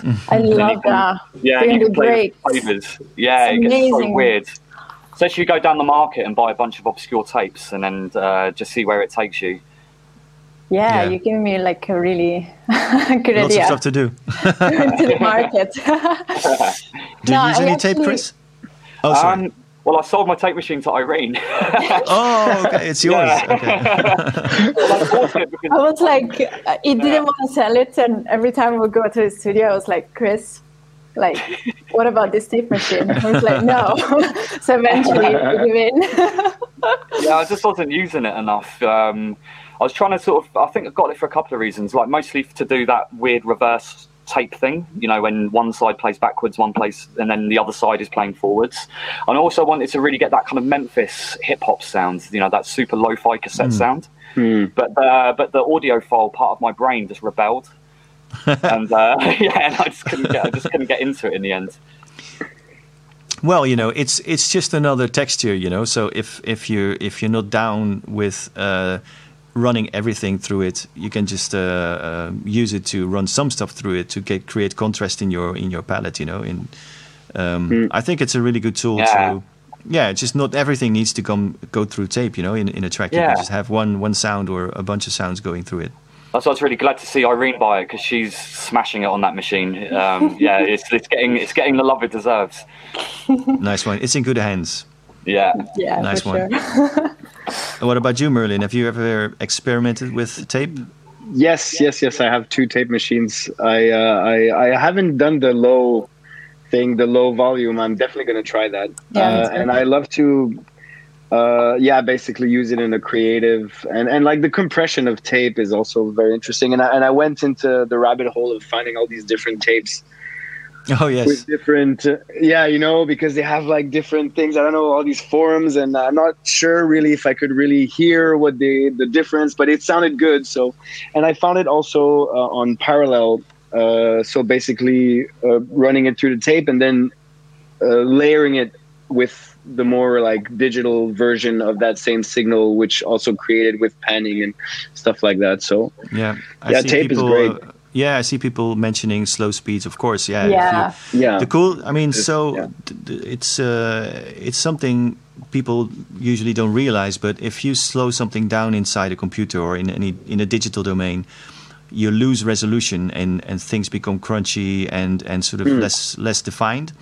But if you slow d- down tape, it you know it it basically becomes more. Uh, uh, there, there's more information, you know, Because there's no resolution, is there? yeah, There's no- yeah, and it's like it's like Yeah. go, you know we're looking through a magnifying glass. You know, you can see, you can sort of discover all these details you were you didn't think were there in really high resolution. It's amazing. yeah the Yeah. harmonics uh, content Yeah. is very rich yeah Yeah, exactly. It's like this yeah. sound of like uh, tape echoes when it's slow sounds amazing. When you get that lo-fi and the way that the delay tails start to break up, you know that classic Yeah. dub Mm. And the tape echo. Oh, yes, so good. yeah yeah, yeah. Tape is a whole a whole other thing. Yeah. The thing is, Did like, you know, working with tape in the recording studios, um, in that transition point between tape and um, hard disk recording machines, that's kind of what got me a bit annoyed with tape. Like, my experience of working with tape was always just like, oh, God, here we go again. You know, like having to rewind and calibrate and. having to yeah, get but it's beautiful, man. It's just you know, it's like you know, you hit like the rewind button on tape, and you just have to wait, you know, for like two minutes or whatever. It's I love that wait. You know, it's like watching the wheels go. Um, you know, it's Hearing the noise. I love Yeah, the noise yeah, as yeah. well. Yeah. yeah And- there's yeah there's yeah It's like magical, like going back to, you know, like the roots of like Yeah, you can use the rewind time to, or the or the the transport times, uh, or the, as thinking time, or as uh, you know, just switching your brain to to something else. You know, if you if you are um, uh, you know constantly. If everything is constantly available, like yeah, just have to point at it and it'll it'll start playing. You know, that's how DAWs work, or you know, synths, whatever. But um, you're always on. You never sort of take a breath or whatever. And tape is such a you know, uh, it has some some limitations of, of speed and stuff, and it. But it, I, I like the the sort of calmness it, it introduces in the process. You know. I do find sort of like modern DAWs are always in like they're kind of rushing you. It's always about like trying to make things as fast as possible. But yeah, I do like making music in a slow way because my brain doesn't work as fast as Ableton, for example. you know, so, so, you know, loading, re, you know, re, retracking something through a desk or trying to find like the perfect chord or something. You know, it, it's nice to just let it unfold slowly. You know, it's, Yeah. instead of this rushing. Yeah, that's, Uh, when that's I was what- studying. Sorry, Merlin. Oh, no, go, go, for it, go it. No, no, you go, you go, you go, you go. That was exactly what I was trying to say earlier. Like, uh, you know, sometimes this is why it takes so long because I'm, I'm just like, you know, trying to find the right chord or like harmony, and it it just takes loads of time sometimes, you know. So yeah, that's it. That was my comment.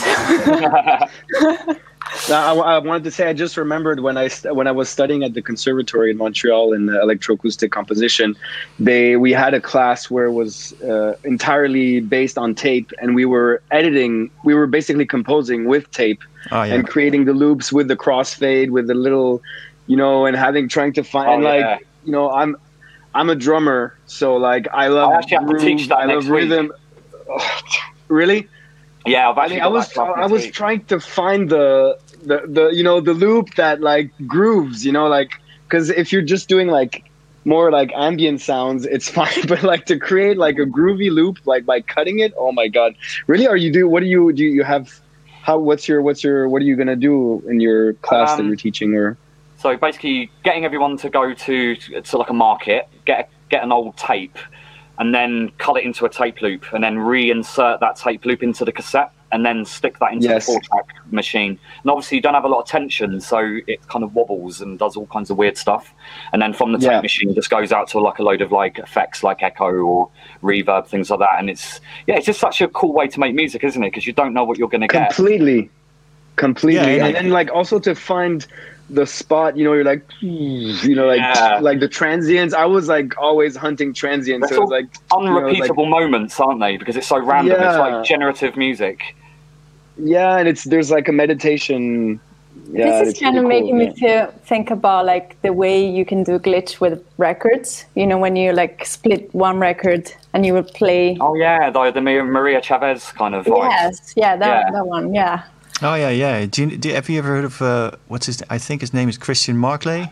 Oh yeah, did you see the video when he was making the? Yeah, yeah. yeah, he was dragging guitars from the back of his pickup truck and was it No, the I've never museum? seen that. No, he did. He did. Yeah. Um, he was. He was doing exclusive, uh, exclusively vinyl sets at some point. You know, like uh, having four four record players, um, and they were actually really old school ones with speakers in them. You know, and uh, but he had you know basically.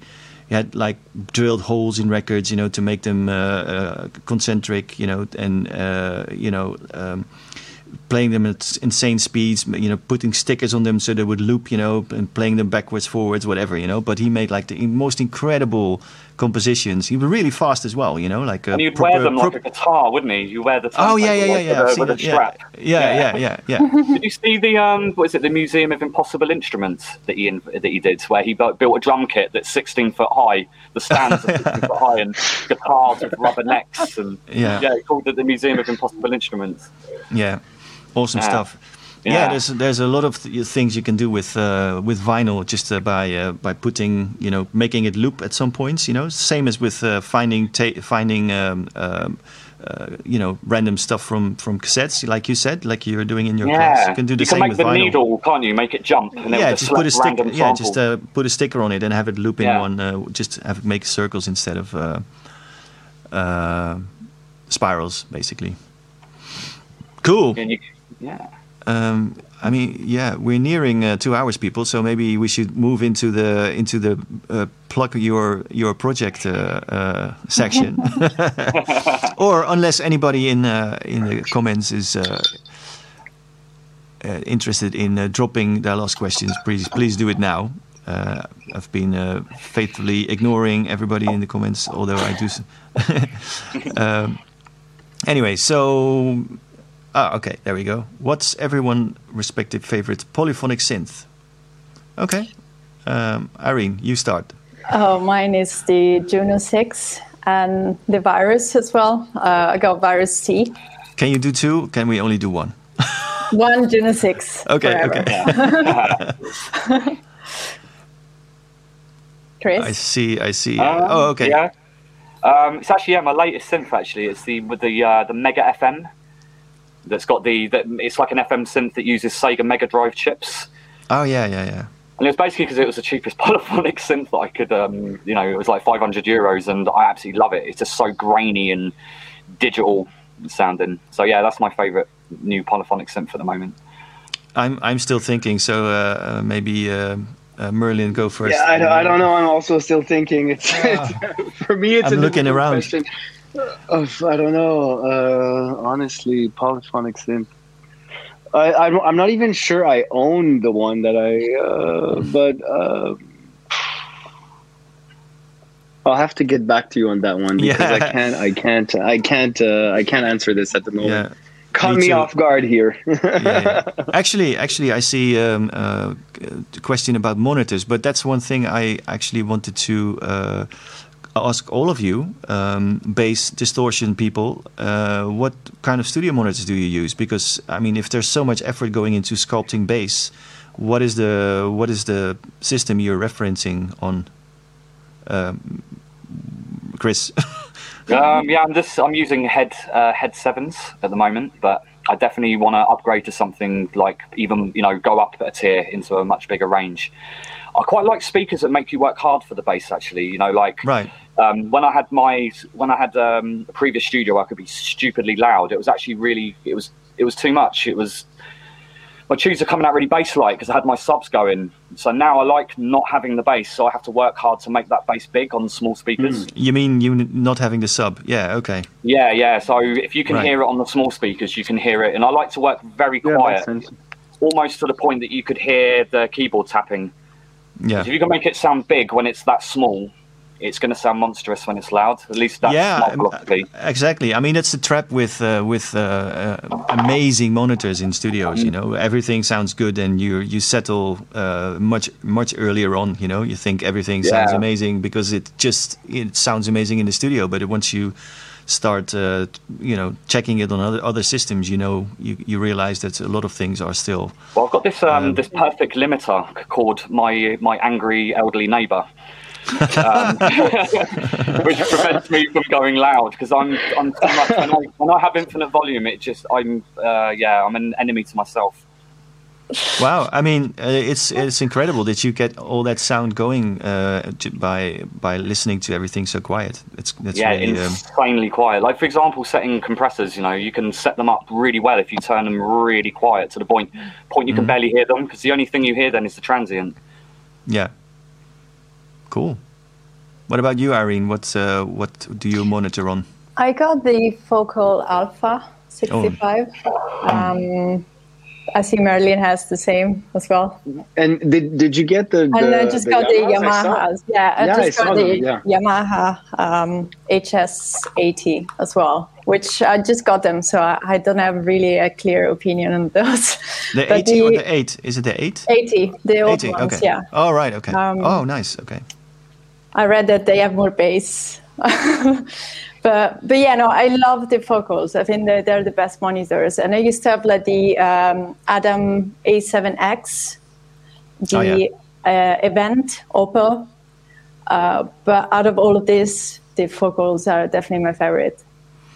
Yeah, it's hard to tell. to I mean, people are always interested. What monitors do you use? But it's so dependent on the room you are and, and your your Yeah, personal sure. taste and and the way you listen. You know, do you want to listen to stuff loud or do you want to listen to it quietly? It's it's it, there's really it's it's almost impossible to give people advice. You know, the best thing is just to uh, to get a pair and just try them out in your in your room. Yeah, I visited um, I visited Eve Audio a couple of years ago. I went to their anechoic chamber, and they were Oh, doing yeah. speak, you know doing speaker measurements, and it was shocking. They set up a speaker on a stand in the anechoic chamber. Uh, there was it was it goes to show you what resolutions these speaker companies use. They flatten the resolution quite a lot. They go, oh, it's a flat curve. It's like, well, of course it is at the resolution you're using. And then, um, what, well, what they did, he, uh, Roland at Eve, he set up a, a, a literally a plank, just a very small plank of wood in front of between the speaker and the monitor, and there was a 20k dip at 5k in an anechoic chamber. So imagine 20K? what, yeah, with one wooden plank between the, the, the, the microphone and the speaker in a anechoic chamber with no one in it. So imagine what your room is doing and you sitting in that room. Yeah.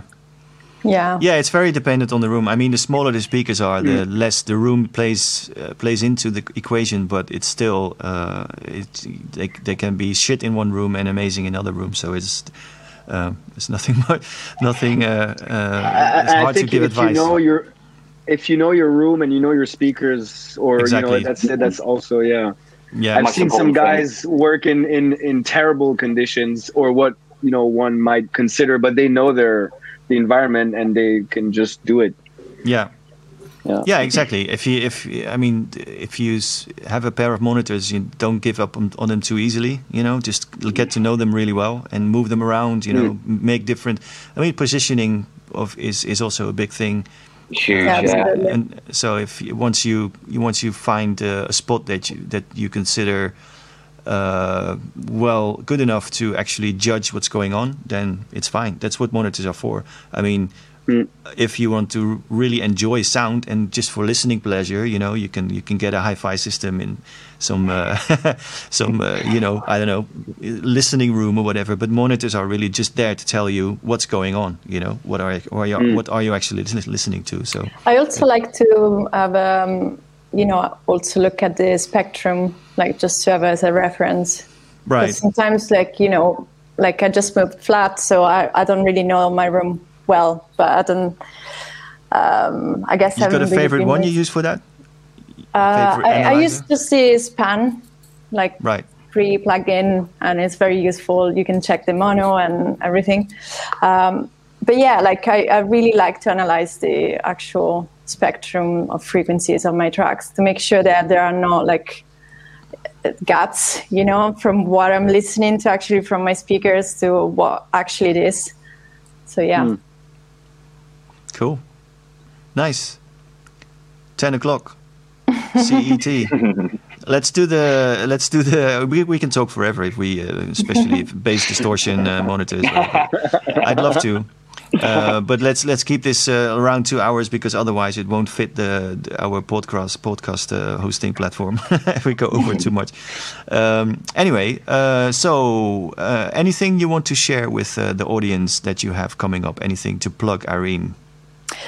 Um, yeah, actually, um, next month I'm gonna like finally launch my uh, collectives label, which is called Under My Feet, and it's gonna be a tape label. And the first release is me and Chris, so it's gonna be a collaborative EP.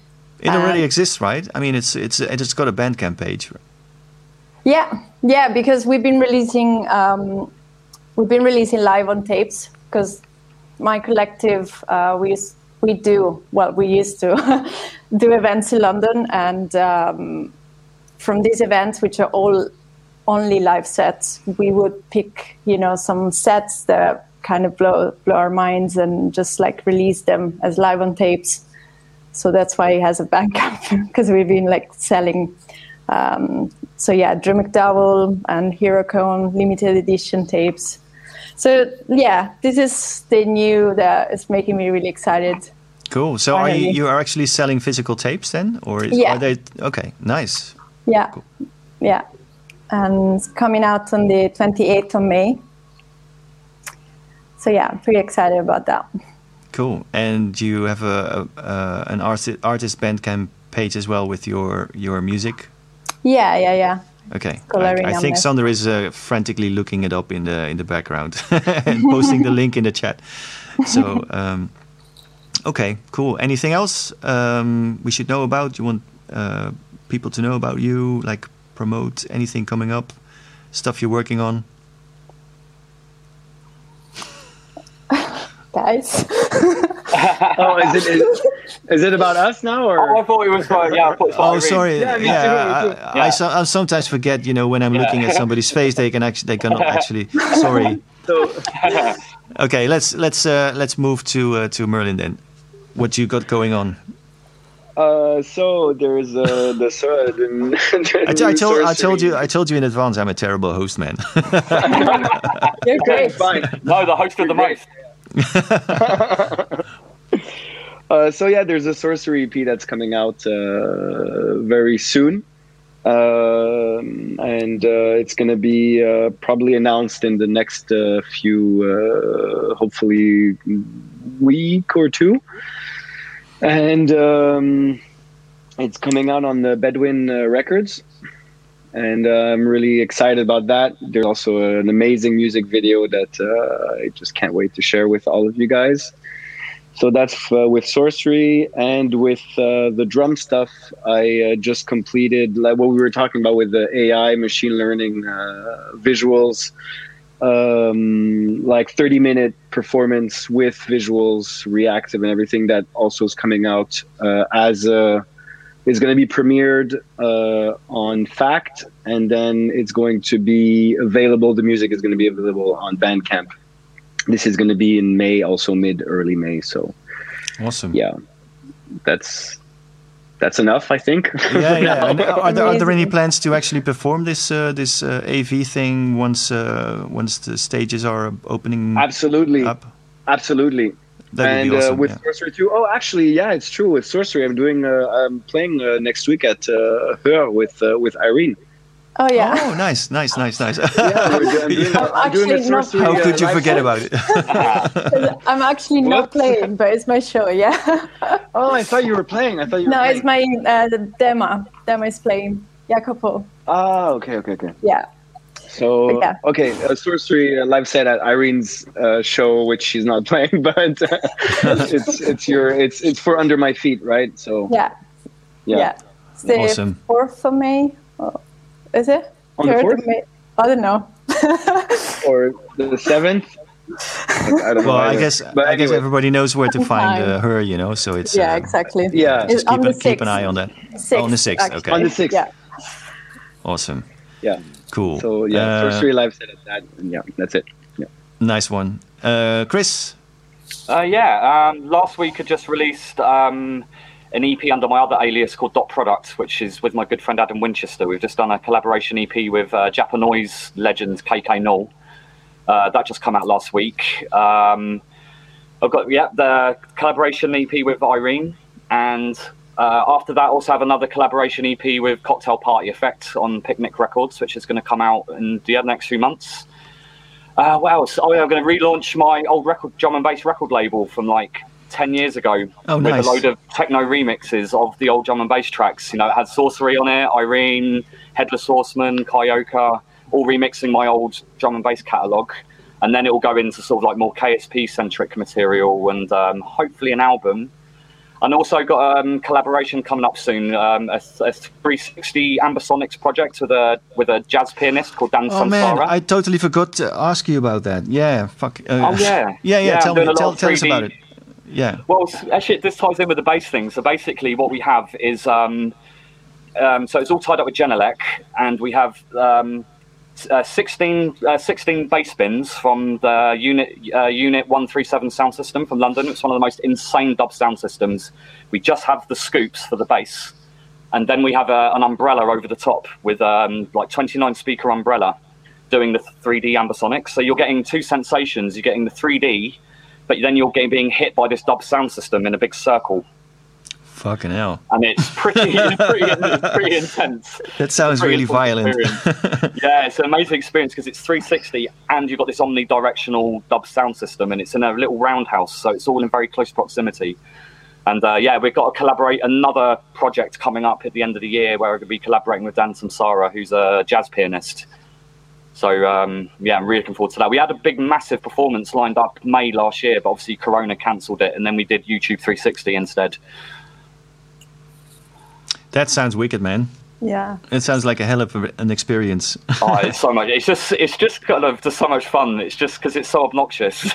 yeah, and the way the way the way you produce the sound there is it it's it's a performance, right? It's a Yeah. live dub, live live performance kind of. Uh, yeah, it's perf- kind of half live and it's kind of half programmed. A lot of the 3D mapping is actually done in advance. It's actually Right. really crude because the mapping is done on one laptop and then the music is coming from another computer and you have to actually count at the same time and hit the laptops at the play buttons at the same time. old school. and then it, yeah, and then it plays. It just plays through a load of ADATs, and then the ADATs then get transferred into the uh, ambisonic system and spatialized, and then it's like live dub mixing on top of that. But to be honest with you, it kind of works better as an installation than it does as a live performance. People just want to walk around and experience it, and it, it the more the more installation like it is, the better it seems to come across Right. than a, a live set, so to speak. Yeah, it's like always the same uh, the same issues with with multi-channel audio. There's there are you know it's nice if people can kind of choose their own spot, you know. Um, Yeah. And if there's too many people competing for space in a room, you know, some people will miss out on the on the full experience. It's nicer if you can just uh, kind of find your own position and and you know find your Yeah, own listening. Yeah. From an artistic point of view as well, it's so easy Yeah. to get carried away. You kind of get nervous in the moment, especially with such a powerful system. Before you know it, you're just mm. looping things in massive circles. And Yeah. it doesn't sound that good, so it's kind of good to sort of pre-map everything in advance. Yeah, yeah, yeah. Because we, yeah, I know what I know what you're saying. Because once you've done that, once you've like actually circled the sound in the room, you know, you've basically gave away Yeah, everything. You know, go, you know, that's that's pretty much the trick. You know. So yeah. Okay. Yeah, it sounds great, man. Um, oh, nice one, thank you. Yeah, awesome. So yeah, uh, thanks for hanging out, guys. I really, uh, really enjoyed uh, speaking to all of you, and um, I would encourage people to have a look at the people's Bandcamp pages and projects and everything else that is just been posted in the in the chat. So um, yeah, wonderful night at the Musicians Pub again. Nocturnes Hangout Yeah. number fifty-four. Um, Thank really you good to for speak to you. Thanks a lot, Yeah, and thank you so uh, much. Yeah, um, Thank you so much. yeah, really enjoyed it. So thanks a lot and see you later.